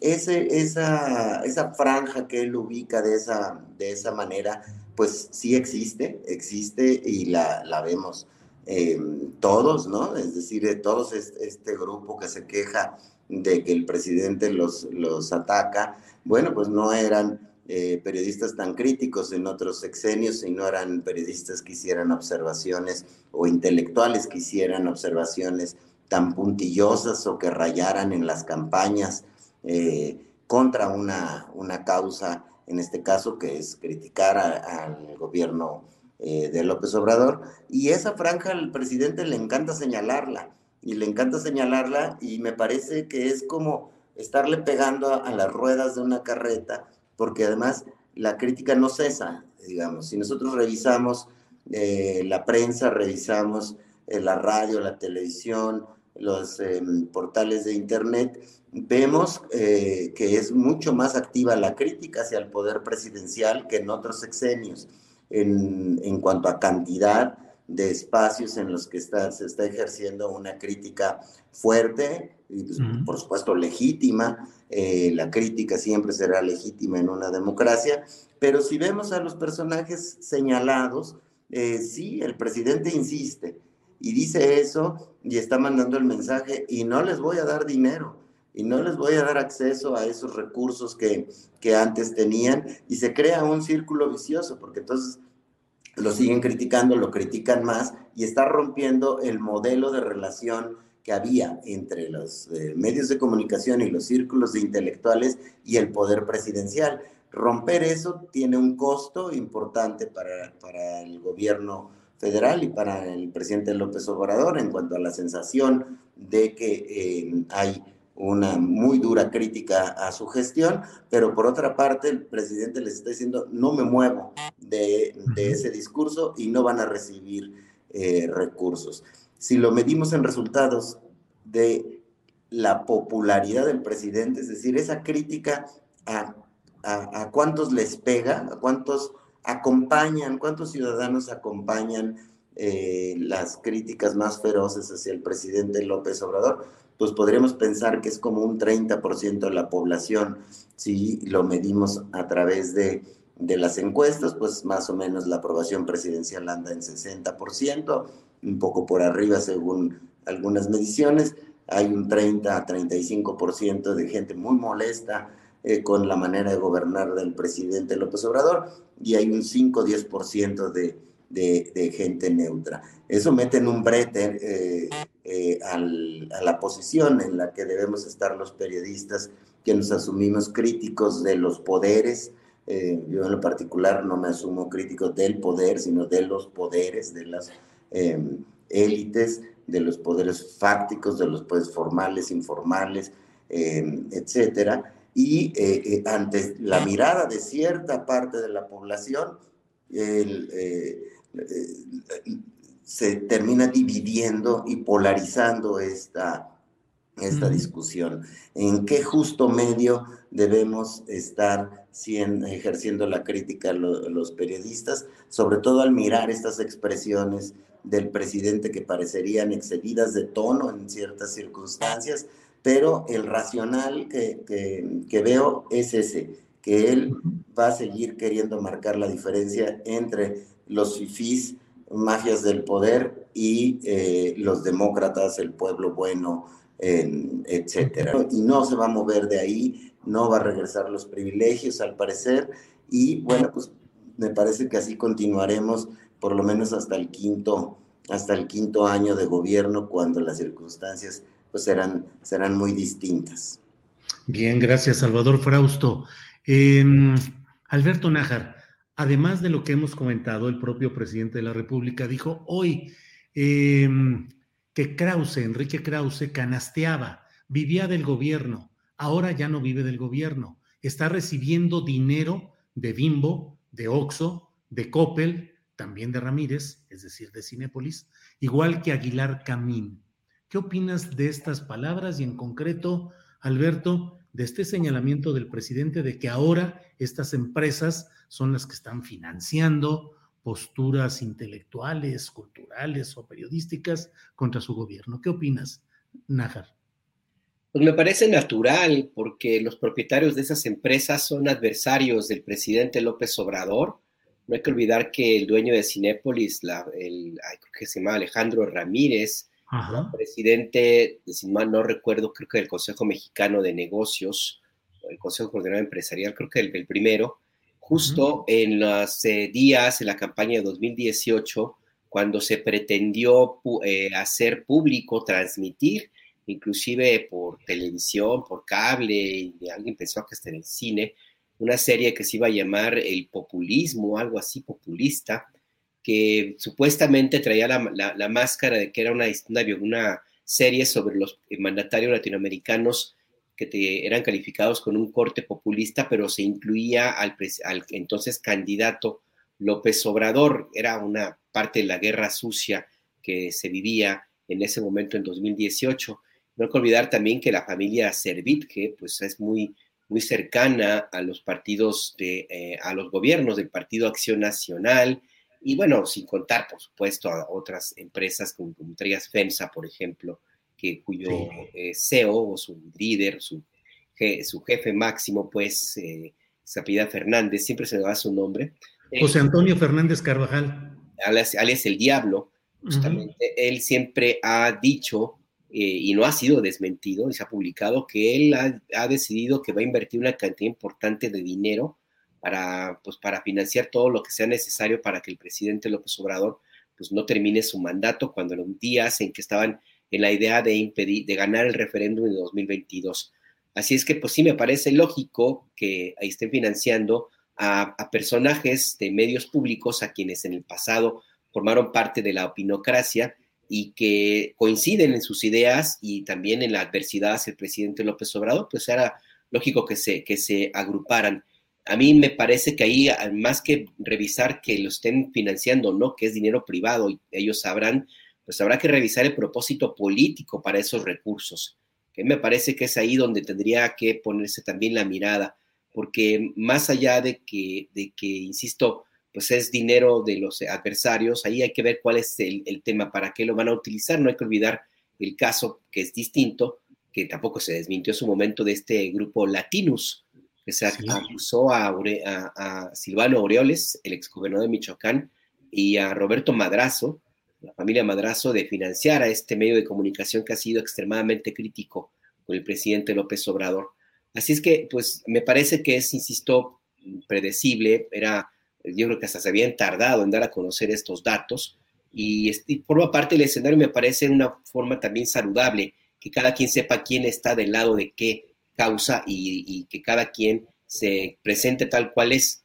A mí lo que me llama la atención también, Julio, y creo que es importante, eh, es que el presidente de la República parece que está cada vez más enfadado porque utiliza, ha estado utilizando adjetivos cada vez más fuertes. Ahora llamarlos rufianes, malhechores, pues me da la impresión que está subiendo el tono de las críticas y me quisiera saber por qué porque la campaña eh, ha sido intensa desde hace tres años, pero el presidente como que lo veo cansado, cada vez más enojado, como fastidiado.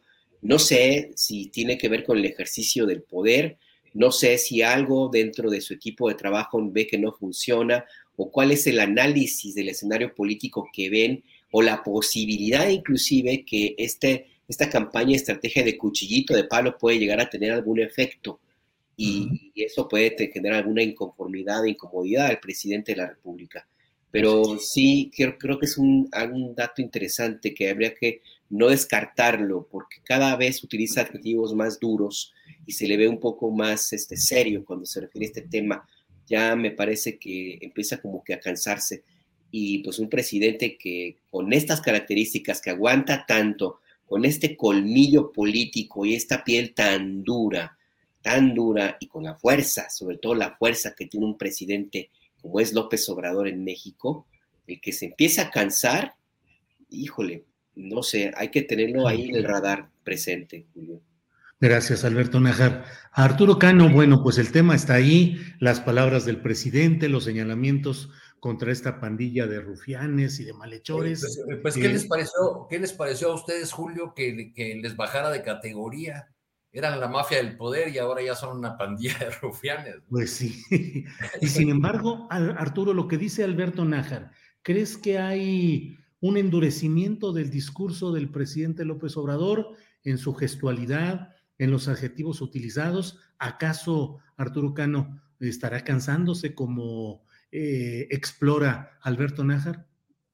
Yo difiero ahí, yo no lo veo cansado, lo veo consistente. O sea, lleva ya bastante tiempo eh, eh, señalando, eh, definiendo los, los límites de sus, de sus adversarios, insistiendo o enlistándolos en, en, distintos momentos y ellos mismos, los que nombra en diversas ocasiones, pues se han agrupado, ¿no? Cuando hay cuando registran lo que consideran ataques del poder presidencial, pues se han eh, agrupado, como nos prueban en, los meses recientes, los famosos desplegados de los intelectuales y los académicos o los desplegados de los medios de comunicación, haciendo un bloque eh, frente al, presidente. Tenía, eh, en el pasado había gobiernos con problemas de legitimidad, para decirlo de una manera suave, que eh, resolvían, digamos, ese asunto de su ilegitimidad o de su escasa legitimidad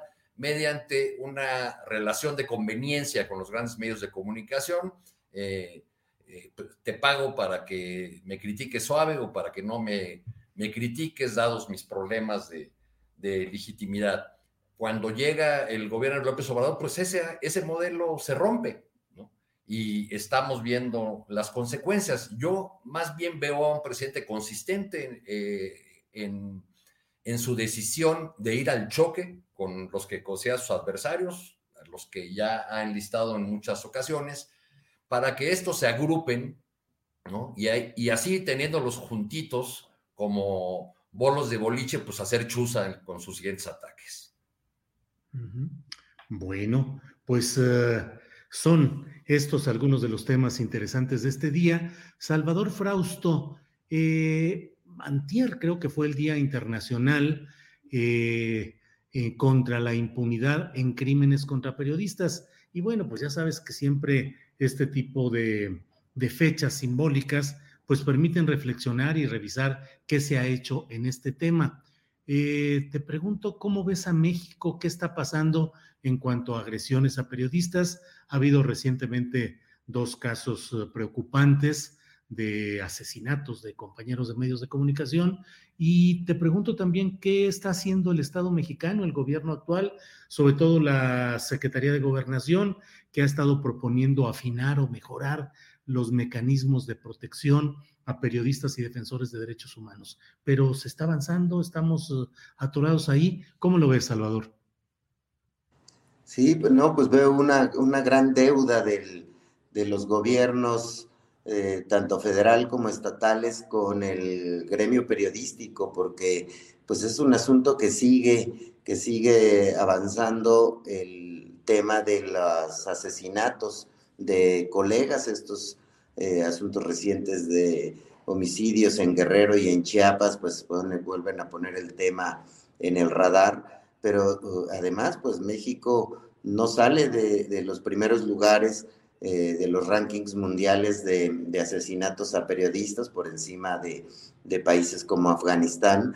Y bueno, pues eh, es un tema que hemos conversado en este sexenio y en el sexenio pasado y en el anterior y en el anterior, ¿no? ya nada más de 2000 a la fecha van 145 periodistas asesinados, en el sexenio de Peña Nieto fueron 47, en lo que va del de Andrés Manuel, que va a la mitad, van 25, así que van más o menos a, la par y pues eh, no vemos que las cosas eh, estén cambiando. Y yo creo que la gran deuda es precisamente en una palabra, en el tema de la impunidad. Es decir, eh, mientras los asesinatos de periodistas, el 99% sigan quedando impunes, eh, pues los criminales, ya sean agentes del Estado o agentes del crimen organizado, pues eh, van a seguir cometiendo estos, estos delitos. la palabra clave es ahí, en el asunto de la, de la impunidad y de pronunciamientos más firmes por parte de la Secretaría de Gobernación y del propio presidente, de los gobernadores, cuando ocurren estos, estos hechos. Parecieran que son hechos que no, les, eh, no son de primer orden para los gobernantes, que no son de primer orden también incluso para los dueños de los medios de comunicación, que a veces se alían y se quejan, pero no propiamente de, las agresiones hacia los periodistas. Entonces, sí estamos ante otra celebración negra de, conmemoraciones eh, que tienen que ver con nuestro oficio y, eh, y, pues no se le ve no se le ve salida. Yo lo recapitulo, lo único que veo es el tema de que mientras no se atiende el asunto de la impunidad y de pronunciamientos serios y firmes de los gobernantes, eh, no va a haber manera de, detener eso. No le veo una gran pena, digamos, al discurso de la derecha eh, opinadora y la derecha política en el sentido de que eh, mientras el presidente critique a, los columnistas eh, con los que está en desacuerdo, eso abone a un clima de violencia. Me parece que son cosas distintas. Em, eh, si quieren, eh, quienes quieran hacer un llamado a la prudencia del presidente es absolutamente válida, pero el tema serio de homicidios de, periodistas corre por otro, por otro carril y pues seguimos, seguimos en una circunstancia en la, en la que, insisto, pues hay una gran deuda y esa deuda de los gobiernos está en eh, atender el tema, el tema de la impunidad de los asesinatos de de los periodistas, sobre todo, por supuesto, en los estados, en los estados del interior del país, que es donde está, sigue estando durísimo este, este asunto, Julio. Gracias, Salvador. Alberto Nájar, ¿cómo vamos en materia pues de la protección a los periodistas, por un lado, del gobierno federal, de los gobiernos estatales, y por otro lado, cómo van las agresiones contra ellos, sobre todo en los estados y en los municipios. Y en ese mismo esquema, preguntarte, Alberto, ¿todo esto implica un daño fuerte a la libertad de expresión en México o son hechos uh, circunstanciales? Alberto, por favor. No, no son hechos circunstanciales, porque en una buena parte de las agresiones hacia periodistas se perpetran, viene de agentes del Estado. No estoy hablando del gobierno federal, entendiéndonos como el Estado a todas las instituciones públicas del país, desde eh, municipios, gobiernos estatales, policías, etcétera. La gran mayoría de las agresiones hacia periodistas son en entidades de la República y son por funcionarios, podemos llamarle inclusive de tipo menor, pero que forman parte de la estructura del Estado. El tema es que no se ha logrado detener esta cauda de agresiones que no empezó con el gobierno de López Obrador, sino que tiene ya mucho más tiempo. Y a mí lo que me preocupa es que no parece haber un total entendimiento de parte del gobierno de la República, ahí sí, del gobierno de la República, de la magnitud y de la importancia que, que tiene el tema y de la necesidad de que exista no solamente un mensaje claro del presidente de la República, porque pues así ha, ha funcionado este gobierno, que tiene que ser más claro y contundente la mañanera, un mensaje del presidente López Obrador, sino también en temas muy específicos, como es los recursos hacia las áreas para ayudar a atender a los, a los, a los compañeros periodistas. en la red de periodistas de a pie, de la cual yo soy presidente, nos ha tocado conocer casos de compañeras y compañeros, sobre todo compañeras, a quienes el mecanismo de protección a periodistas y defensores de derechos humanos prácticamente los ha abandonado. Algunos inclusive les quitó la protección poquita que tenían, que ya de por sí era bastante raquítica y muy cuestionable, se las han retirado. Y no son pocos los compañeros que han sufrido agresiones a pesar de que se encuentran dentro del mecanismo de protección a, defensores de derechos humanos y periodistas. Entonces ahí sí, en, este, en ese sentido, la violencia contra los comunicadores no le corresponde necesariamente a este gobierno, porque empezó desde mucho antes. La responsabilidad que le toca a López Obrador es que no ha logrado frenarla, que no ha logrado tampoco establecer un mecanismo eh, muy eficiente de protección a periodistas y por el contrario, en algunos momentos ha sido cuestionado por organizaciones internacionales de que la forma como el presidente de la República se refiere a los medios de comunicación al momento de hacer generalizaciones puede de alguna u otra forma abonar a este clima de violencia hacia los periodistas. Así es que me preguntas, ¿cómo vamos? Pues vamos igual y es muy lamentable. El tema aquí es que hay una, había, no sé si ya sea demasiado tarde, yo creo que todavía hay posibilidades, posibil, eh, eh, hay hay sí posibilidades de que, el, de que el gobierno de la República enderece el camino y se empiecen a tomar acciones más efectivas de la mano de los organismos de periodistas o de la mano inclusive de periodistas independientes como prefiere el presidente de la República, pero que se haga algo para terminar con este problema. Y un punto básico, básico para que con el cual se puede empezar es de nuevo con el combate a la impunidad. Eh, ya lo hemos dicho en otras ocasiones, un crimen común en México eh, tiene un 99%, por un 98% de impunidad, de posibilidades de que no se castigue. Una agresión contra un periodista, la posibilidad es de que quede la impunidad es del 99.75%, o sea, prácticamente toda. Entonces ahí, mientras no se revierta eso, pues va a ser muy difícil que el clima de violencia en contra de periodistas eh, se, eh, se revierta, se mejore. Y nada más para hacer un apunte, el tribunal eh, de, permanente de los el Tribunal Permanente de los Pueblos con sede en La Haya va a iniciar una investigación eh, por un crimen cometido contra un compañero periodista en Veracruz, que fue asesinado junto con su, con su familia, el periodista mexicano Miguel Ángel López Velasco, fue asesinado en 2011 junto con su familia. La investigación que se hace está al mismo nivel de otros casos que han cobrado relevancia mundial y que han sido condenados inclusive por la ONU. Hablamos de, periodistas eh, en, como eh, Hatis eh, bueno, Jamal Khashoggi, que fue asesinado dentro del consulado de Arabia Saudí en Estambul, por ejemplo, que fue un caso dramático que cobró atención mundial, mundial porque está involucrado en las altas esferas del gobierno de Arabia Saudita, de Arabia Saudí y potentados petroleros. Bueno, de ese nivel es el caso que se va a investigar en México.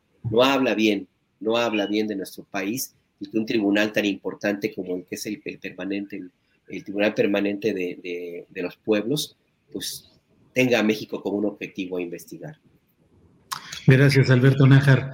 Eh, Arturo Cano, ¿qué opinas de este tema de la situación de los periodistas en México, la protección o no, aumentada o disminuida del Estado mexicano hacia ellos y pues lo que esa circunstancia implica respecto a la libertad de expresión en México, Arturo? puedo, puedo agregar poco a lo que han señalado los compañeros, pues porque estamos de acuerdo eh, naturalmente en que el, problema principal es la impunidad.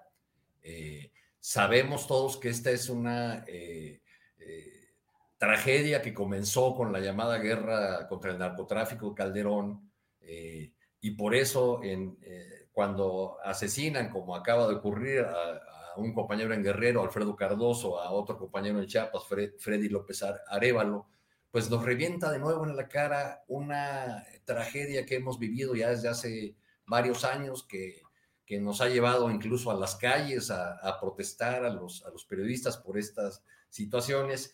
Y, y, es, a mí lo que me resulta paradójico o, o, no puedo dejar de ver esta contradicción es que en esta eh, etapa en que vivimos eh, una libertad de expresión quizá como la que no nos regaló la, etapa de la transición ni la etapa de la alternancia, sigamos con esta situación paradójica de que en estos tiempos de, eh, de libertad de expresión, diría yo, plena, al menos en lo que hace los al comportamiento del gobierno federal, sigan ocurriendo estos crímenes. Y lo que tenemos es un fenómeno que ya hemos analizado aquí en otras ocasiones, que es los colegas que están más expuestos, los colegas que, sufren este tipo de, crímenes, eh, a los que se llega a asesinar, son los colegas de los estados que están, eh, eh, sobre todo aquellos que están en regiones donde el crimen organizado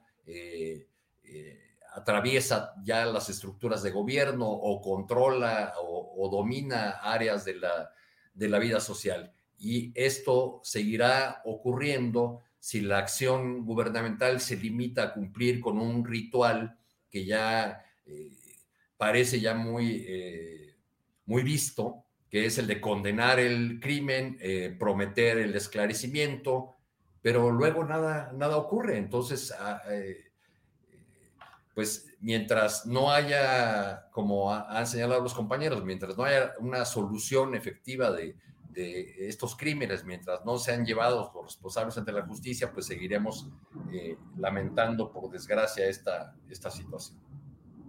Bien, gracias Arturo Cano. Son las 2 de la tarde con 45 minutos, así es que estamos ya en la parte final que nos permite unos 5 minutos para cada quien. Y les propongo, Salvador Frausto, si hablamos en esta parte final de dos temas partidistas. Por una parte, bueno, pues este diagnóstico catastrófico que hace Marco Cortés, quien reconoce que de seis gubernaturas a elegir en 2022, cinco las tiene perdidas y que toda su fuerza estará en el estado de Aguascalientes, donde podrían tener esa victoria. Y por otro lado, también los problemas internos de Morena, que se han agudizado luego del Consejo Político Nacional realizado este fin de semana, y en el cual, entre otras palabras, estuvieron las de eh, Paco Ignacio Taibo II, eh, proponiéndole a Mario Delgado que si no sabe escuchar o no puede escuchar lo que de Morena se dice en todo el país, que mejor renuncie, que no hay bronca.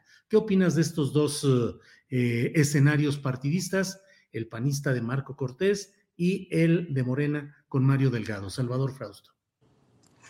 Sí, bueno, lo primero serán los pronósticos de, Marco Cortés, ¿no? Que el, propio presidente del Partido Acción Nacional hace un pronóstico como él mismo hoy ha, aclarado que es, no es eh, no es su deseo, sino es una lectura, dice que es una lectura realista para poder enfrentar eh, elecciones muy competitivas que va a haber el, el, próximo año, pero sin duda, bueno, pues fue cachado en ese, en ese audio diciendo que de las seis elecciones para gobernador que va a haber el próximo año, pues solo van a ganar o, tienen posibilidades de ganar en una y en las otras cinco no, y tienen que echarle todas las ganas en conservar lo, lo poco que les queda. Bueno, sí llama la atención que un presidente nacional de un partido de, los, el principal partido de oposición o uno de los dos eh, partidos más importantes de oposición haga una lectura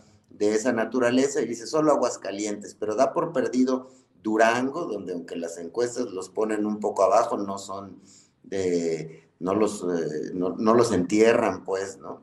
Donde sí parece, según los eh, sondeos de opinión, muy claro que va Morena este, pues, eh, avanzando en los en primer lugares, en Hidalgo, donde además ahí pues nunca ha habido alternancia, siempre ha gobernado el PRI, entonces sería un, uno de, estos estados, de estos pocos estados que faltan, que eh, eh, en pasar a un partido distinto que no sea el PRI, están Oaxaca, Quintana Roo y Tamaulipas, también en los que Morena se perfila para ganar esas elecciones, pero como cualquier dirigente de partido, cualquier político avesado sabe que las elecciones se juegan este, en, el terreno, ¿no? En las campañas, en, el, en, los discursos públicos, y ver a un presidente del PAN eh, moralmente derrotado o, según, o analíticamente derrotado, como a, como a Marco Cortés, pues llama la, llama la atención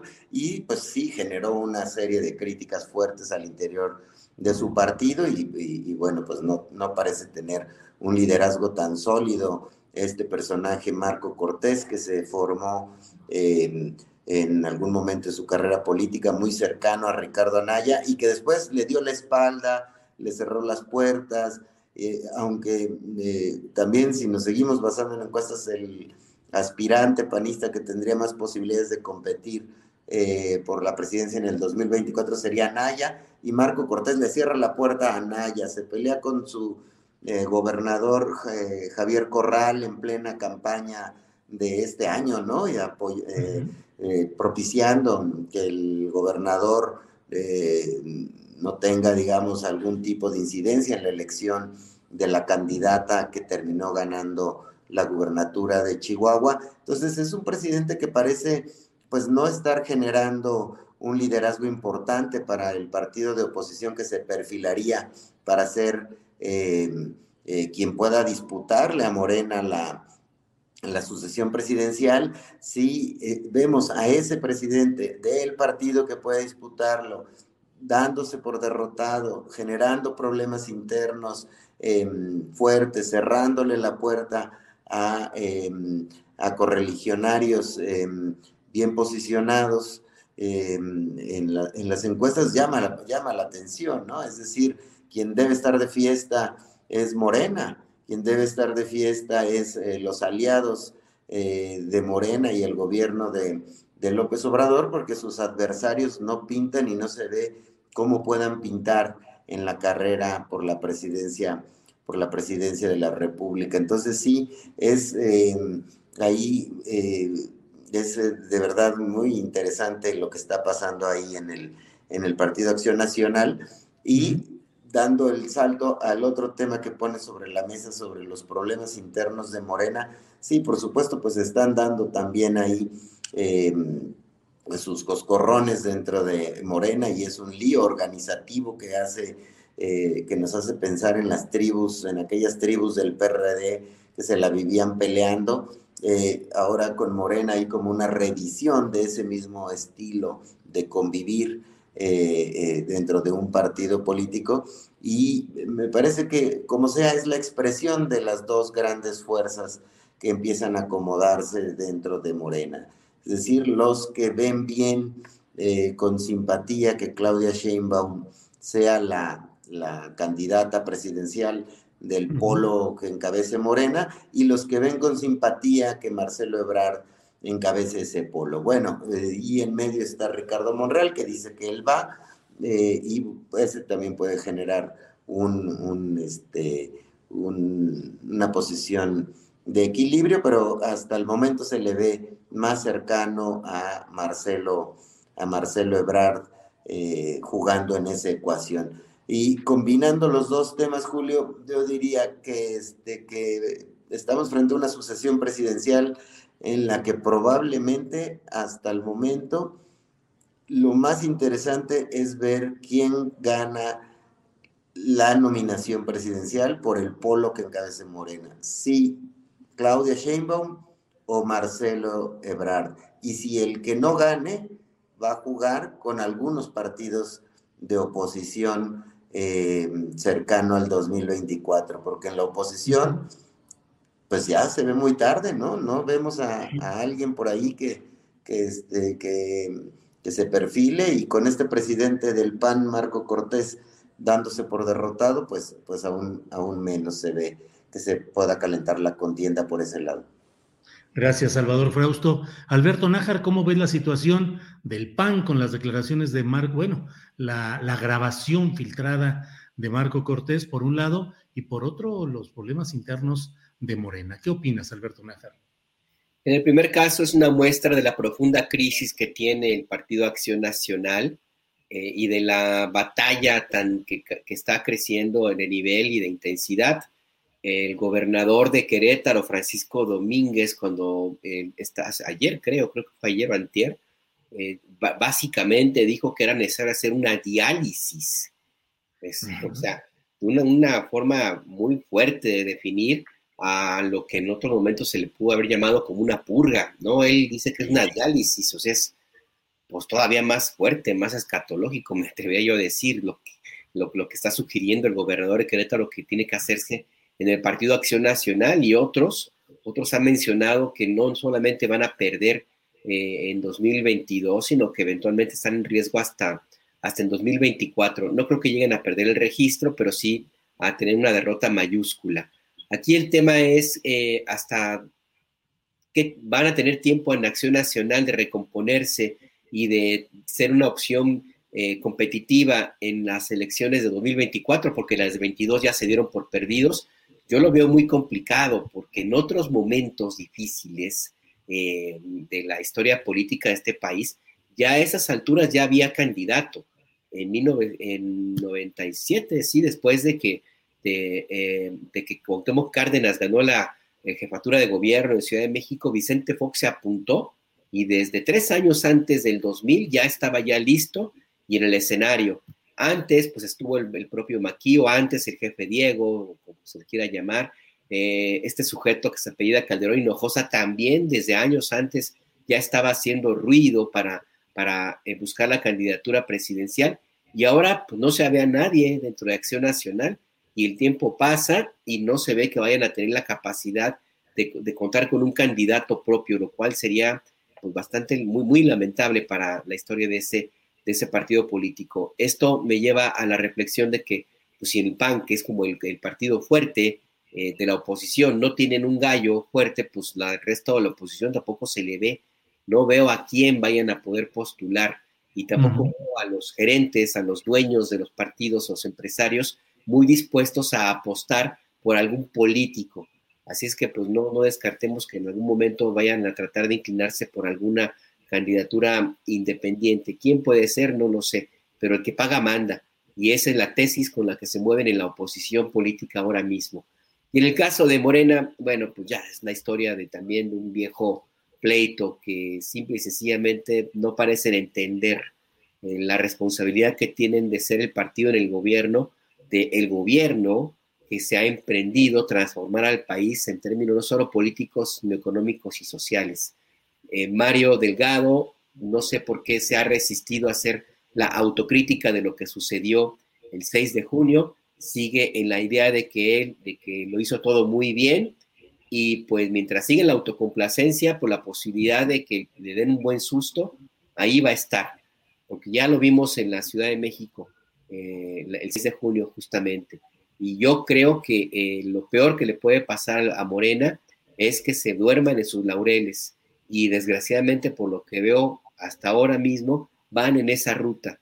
Ya están acomodando la almohada, acomodando la cama, la hamaca, si tú quieres, y se van a echar a dormir con la idea de que con la pura influencia y la eh, popularidad de López Obrador es suficiente, como si los votos se, se transmitieran por osmosis y la pura popularidad del presidente fuera ya con eso eh, suficiente para, para, para ganar la próxima elección presidencial, que es la siguiente aduana, no el 22.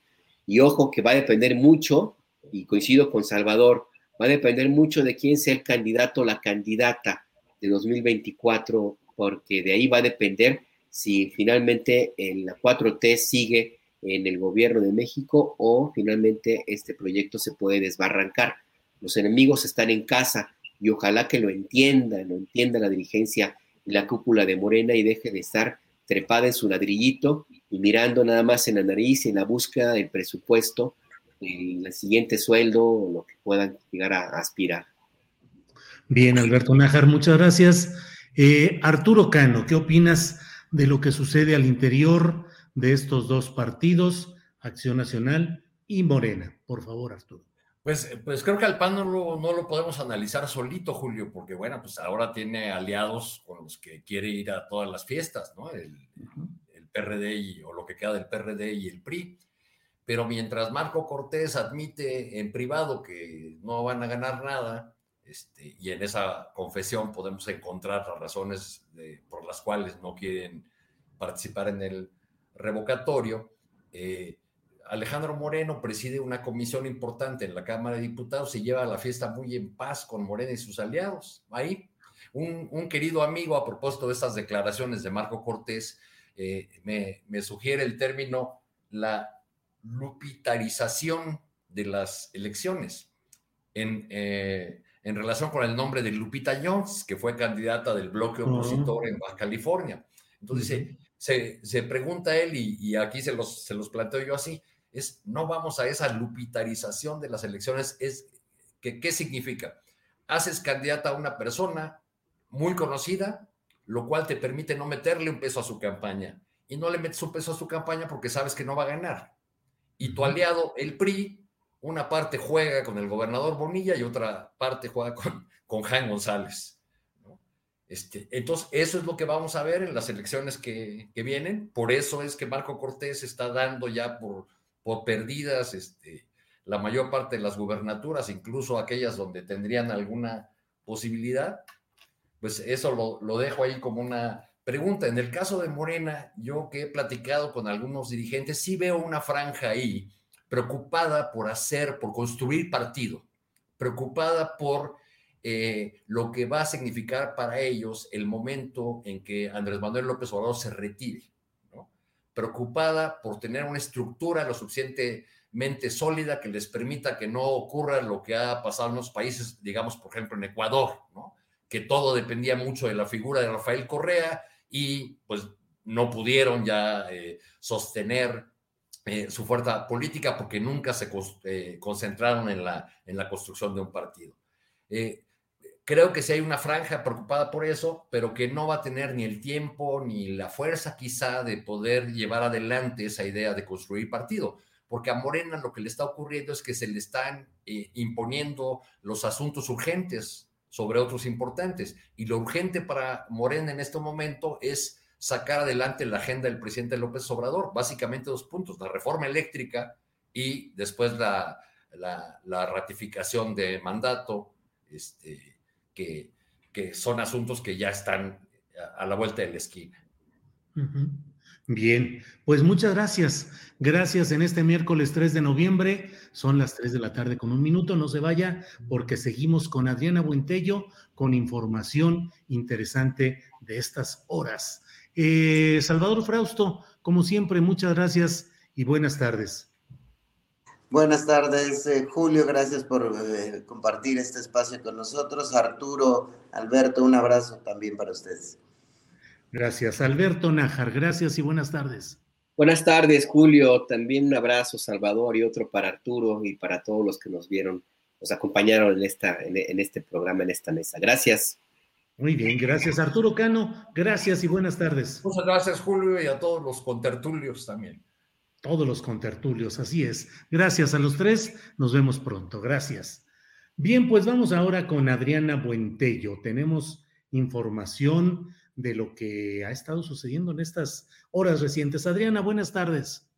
¿Cómo estás, Julio? Muy buenas tardes. Saludos a todos los que todavía nos están viendo por acá. Pues además del tema de Emilio Lozoya y esta audiencia, que todavía falta información por eh, definir. Hay bastante información interesante, Julio. Comentarles que hoy en la conferencia mañanera el presidente dio la orden de presentar a agentes de la Guardia Nacional ante el Ministerio Público por haber atacado a dos migrantes. Vamos a escuchar. Es también un hecho muy lamentable de eh, unos eh, migrantes que fueron baleados por eh, la Guardia Nacional. Ya di instrucciones para que se ponga a disposición a estos elementos de la Guardia Nacional del Ministerio Público, porque perdieron la vida dos migrantes, les dispararon. Julio, pues este tema ha causado, pues, eh, sobre todo eh, reacciones importantes y el gobierno, el presidente de la República fue contundente el día de hoy, incluso pues ya eh, salió un tuit eh, del gobierno de México precisamente sobre esta agresión. Reitera que eh, pues van bajo ninguna circunstancia se autoriza el uso de la fuerza contra migrantes, por lo que los involucrados se presentaron ya ante eh, la autoridad. Y por otro lado, Julio, cambiando de tema, la jefa de gobierno, Claudia Sheinbaum, en conferencia de prensa, dijo que no está haciendo campaña política presidencial y que estos viajes de los que ya eh, también comentaba Julio eh, con Luis Hurtado hace, hace algunos minutos en entrevista, fíjate que hoy la jefa de gobierno, Claudia Sheinbaum, dijo que estos, estos viajes en los que hizo para asistir a las tomas de protesta de gobernadoras en el caso de Guerrero, Baja California y Colima, fueron incluso pagados con sus recursos y además el viernes dijo que se le descontó. Vamos a escuchar. No, de sencillo. Estuve en Guanajuato eh, porque el próximo año vamos a hacer la entidad invitada para el Festival Cervantino y las otras dos pues fue acompañar a mis compañeras que son que entran como gobernadoras y además eh, para que no se prestara ningún problema eh, pagué el viaje con recursos propios. Eso lo, lo, explicó precisamente uno de los videos que subió. ¿También le descontaron el día? Sí, también el viernes particularmente. Bueno, y además, Julio, hay temas importantes eh, lo que presentó hace unos minutos eh, sobre este tema del agua, Julio, que hay varios proyectos, eh, algunos de los cuales aquí hemos dado seguimiento en el programa, dijo que hay ocho proyectos fundamentales sobre el agua y que en el caso del Zapotillo, Julio, la gente se ha convencido de que no se van a inundar, inundar los pueblos y además, ojo con esto, Julio, porque dijo que se van a gestionar horas adicionales de protección para que se garantice. Vamos a escuchar y hay cuando menos ocho proyectos que son fundamentales. Ya hemos avanzado mucho en la solución al problema de la presa El Zapotillo. Ya la gente se ha convencido de que no se van a inundar con el nuevo proyecto, no se van a inundar los pueblos. Eh, Germán Martínez está trabajando en esto ya hicimos el compromiso incluso de que vamos a hacer obras adicionales de protección para garantizar que bajo ninguna circunstancia se inunden los pueblos. Pero además vamos a llevar a cabo un programa de desarrollo integral en las barrancas de Obregón, allá en los altos de Jalisco. Vamos a estar incluso eh, unos días más Vamos a ir todo el gabinete del gobierno federal, todos los integrantes del gabinete del gobierno federal, vamos a hacer una reunión allí en Temacapulín. Julio, ¿cómo ves que van a hacer una reunión allá en Temacapulín de todo, de todo el gabinete?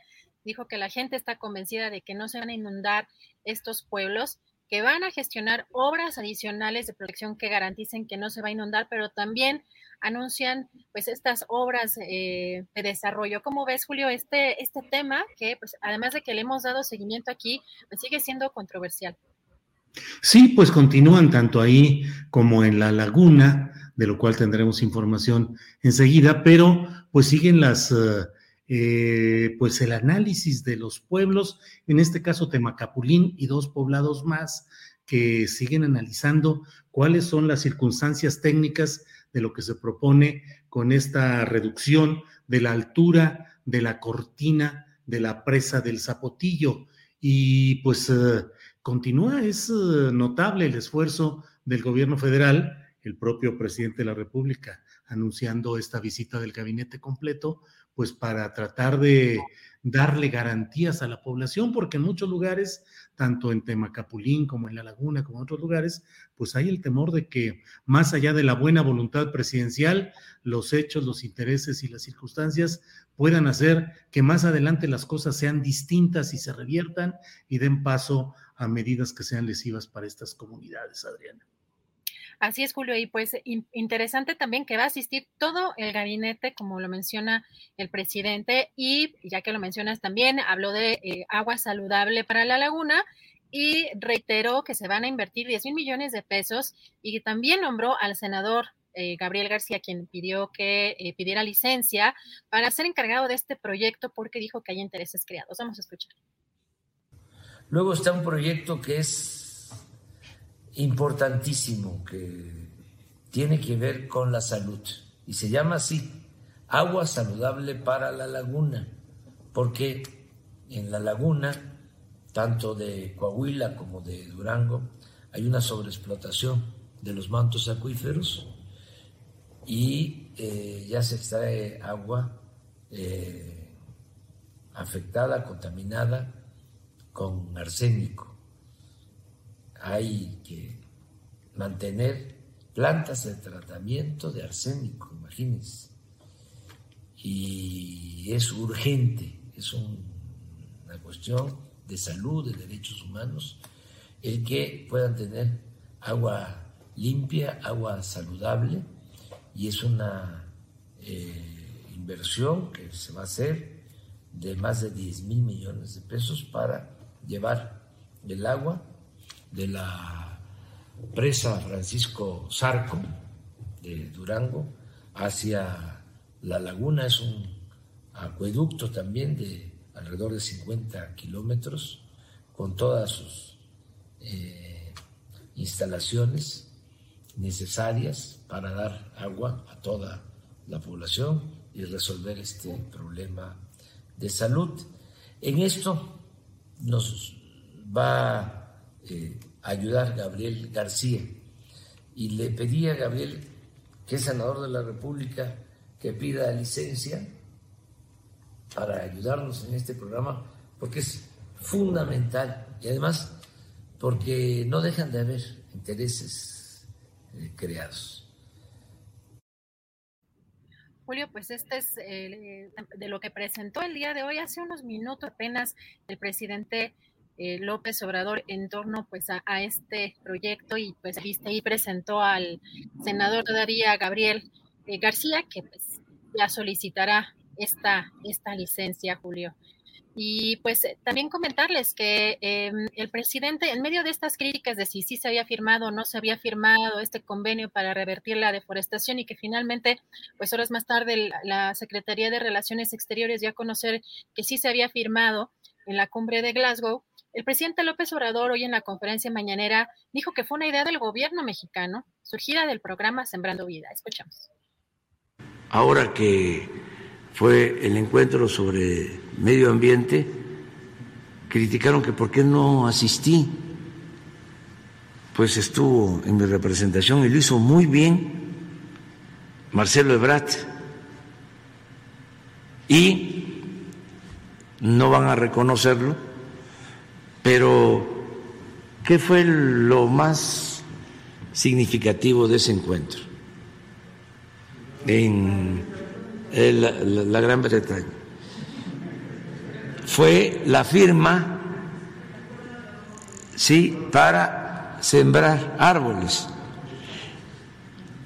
A ver, para que se enojen, este, ¿de dónde creen que salió esa idea? De sembrando vida. Y un dato adicional, porque también este, ahí están, ¿no? Pendientes, que no había firmado México el programa de reforestación. Si el programa lo propusimos nosotros. Bueno, Julio, pues estas declaraciones hoy del presidente de la República y finalmente eh, también en la conferencia mañanera, Julio, un tema pues muy polémico y que además eh, pues dio mucho de qué hablar en las redes sociales sobre este suceso del eh, lamentable, del suceso lamentable del actor Octavio Caña. El presidente López Obrador explicó que su gobierno va a apoyar en la investigación de eh, la muerte del actor de Televisa, que serán respetuosos de las investigaciones del Estado de México. Eh, indicó también que el padre fue quien eh, pidió a su gobierno que, revisaran este caso y dio a conocer también que se les va a atender. Vamos a escuchar. Esto del joven que este, perdió la vida, hay que ver las causas.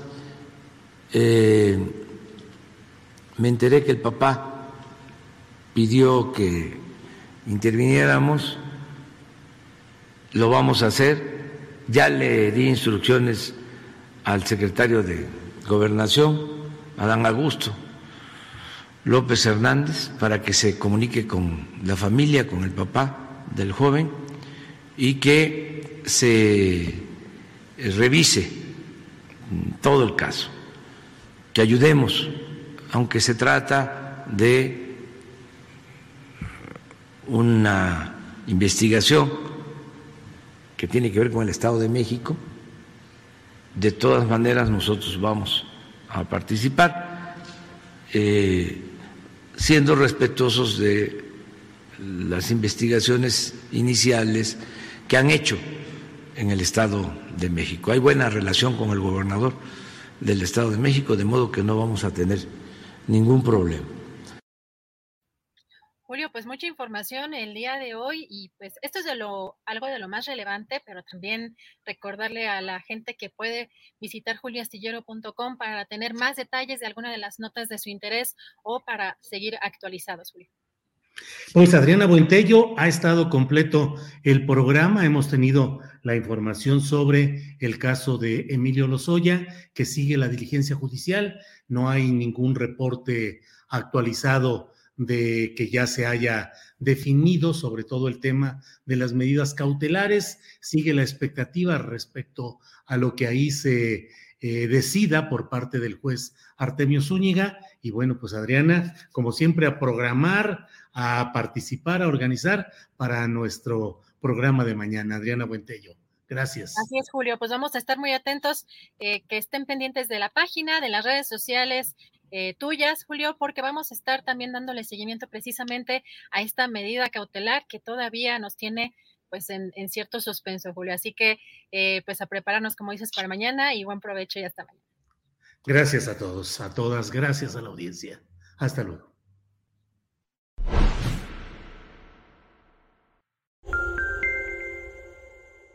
Para que te enteres del próximo noticiero, suscríbete y dale follow en Apple, Spotify, Amazon Music, Google o donde sea que escuches podcast. Te invitamos a visitar nuestra página julioastillero.com. Imagine the softest sheets you've ever felt. Now imagine them getting even softer over time. That's what you'll feel with Bowl and Branch's organic cotton sheets. In a recent customer survey, 96% replied that Bowl and Branch sheets get softer with every wash. Start getting your best night's sleep in these sheets that get softer and softer for years to come. Try their sheets with a 30-night guarantee. Plus, get 15% off your first order at bowlandbranch.com. Code BUTTERY. Exclusions apply. See site for details. Para que te enteres del próximo noticiero, suscríbete y dale follow en Apple, Spotify, Amazon Music, Google o donde sea que escuches podcast. Te invitamos a visitar nuestra página julioastillero.com.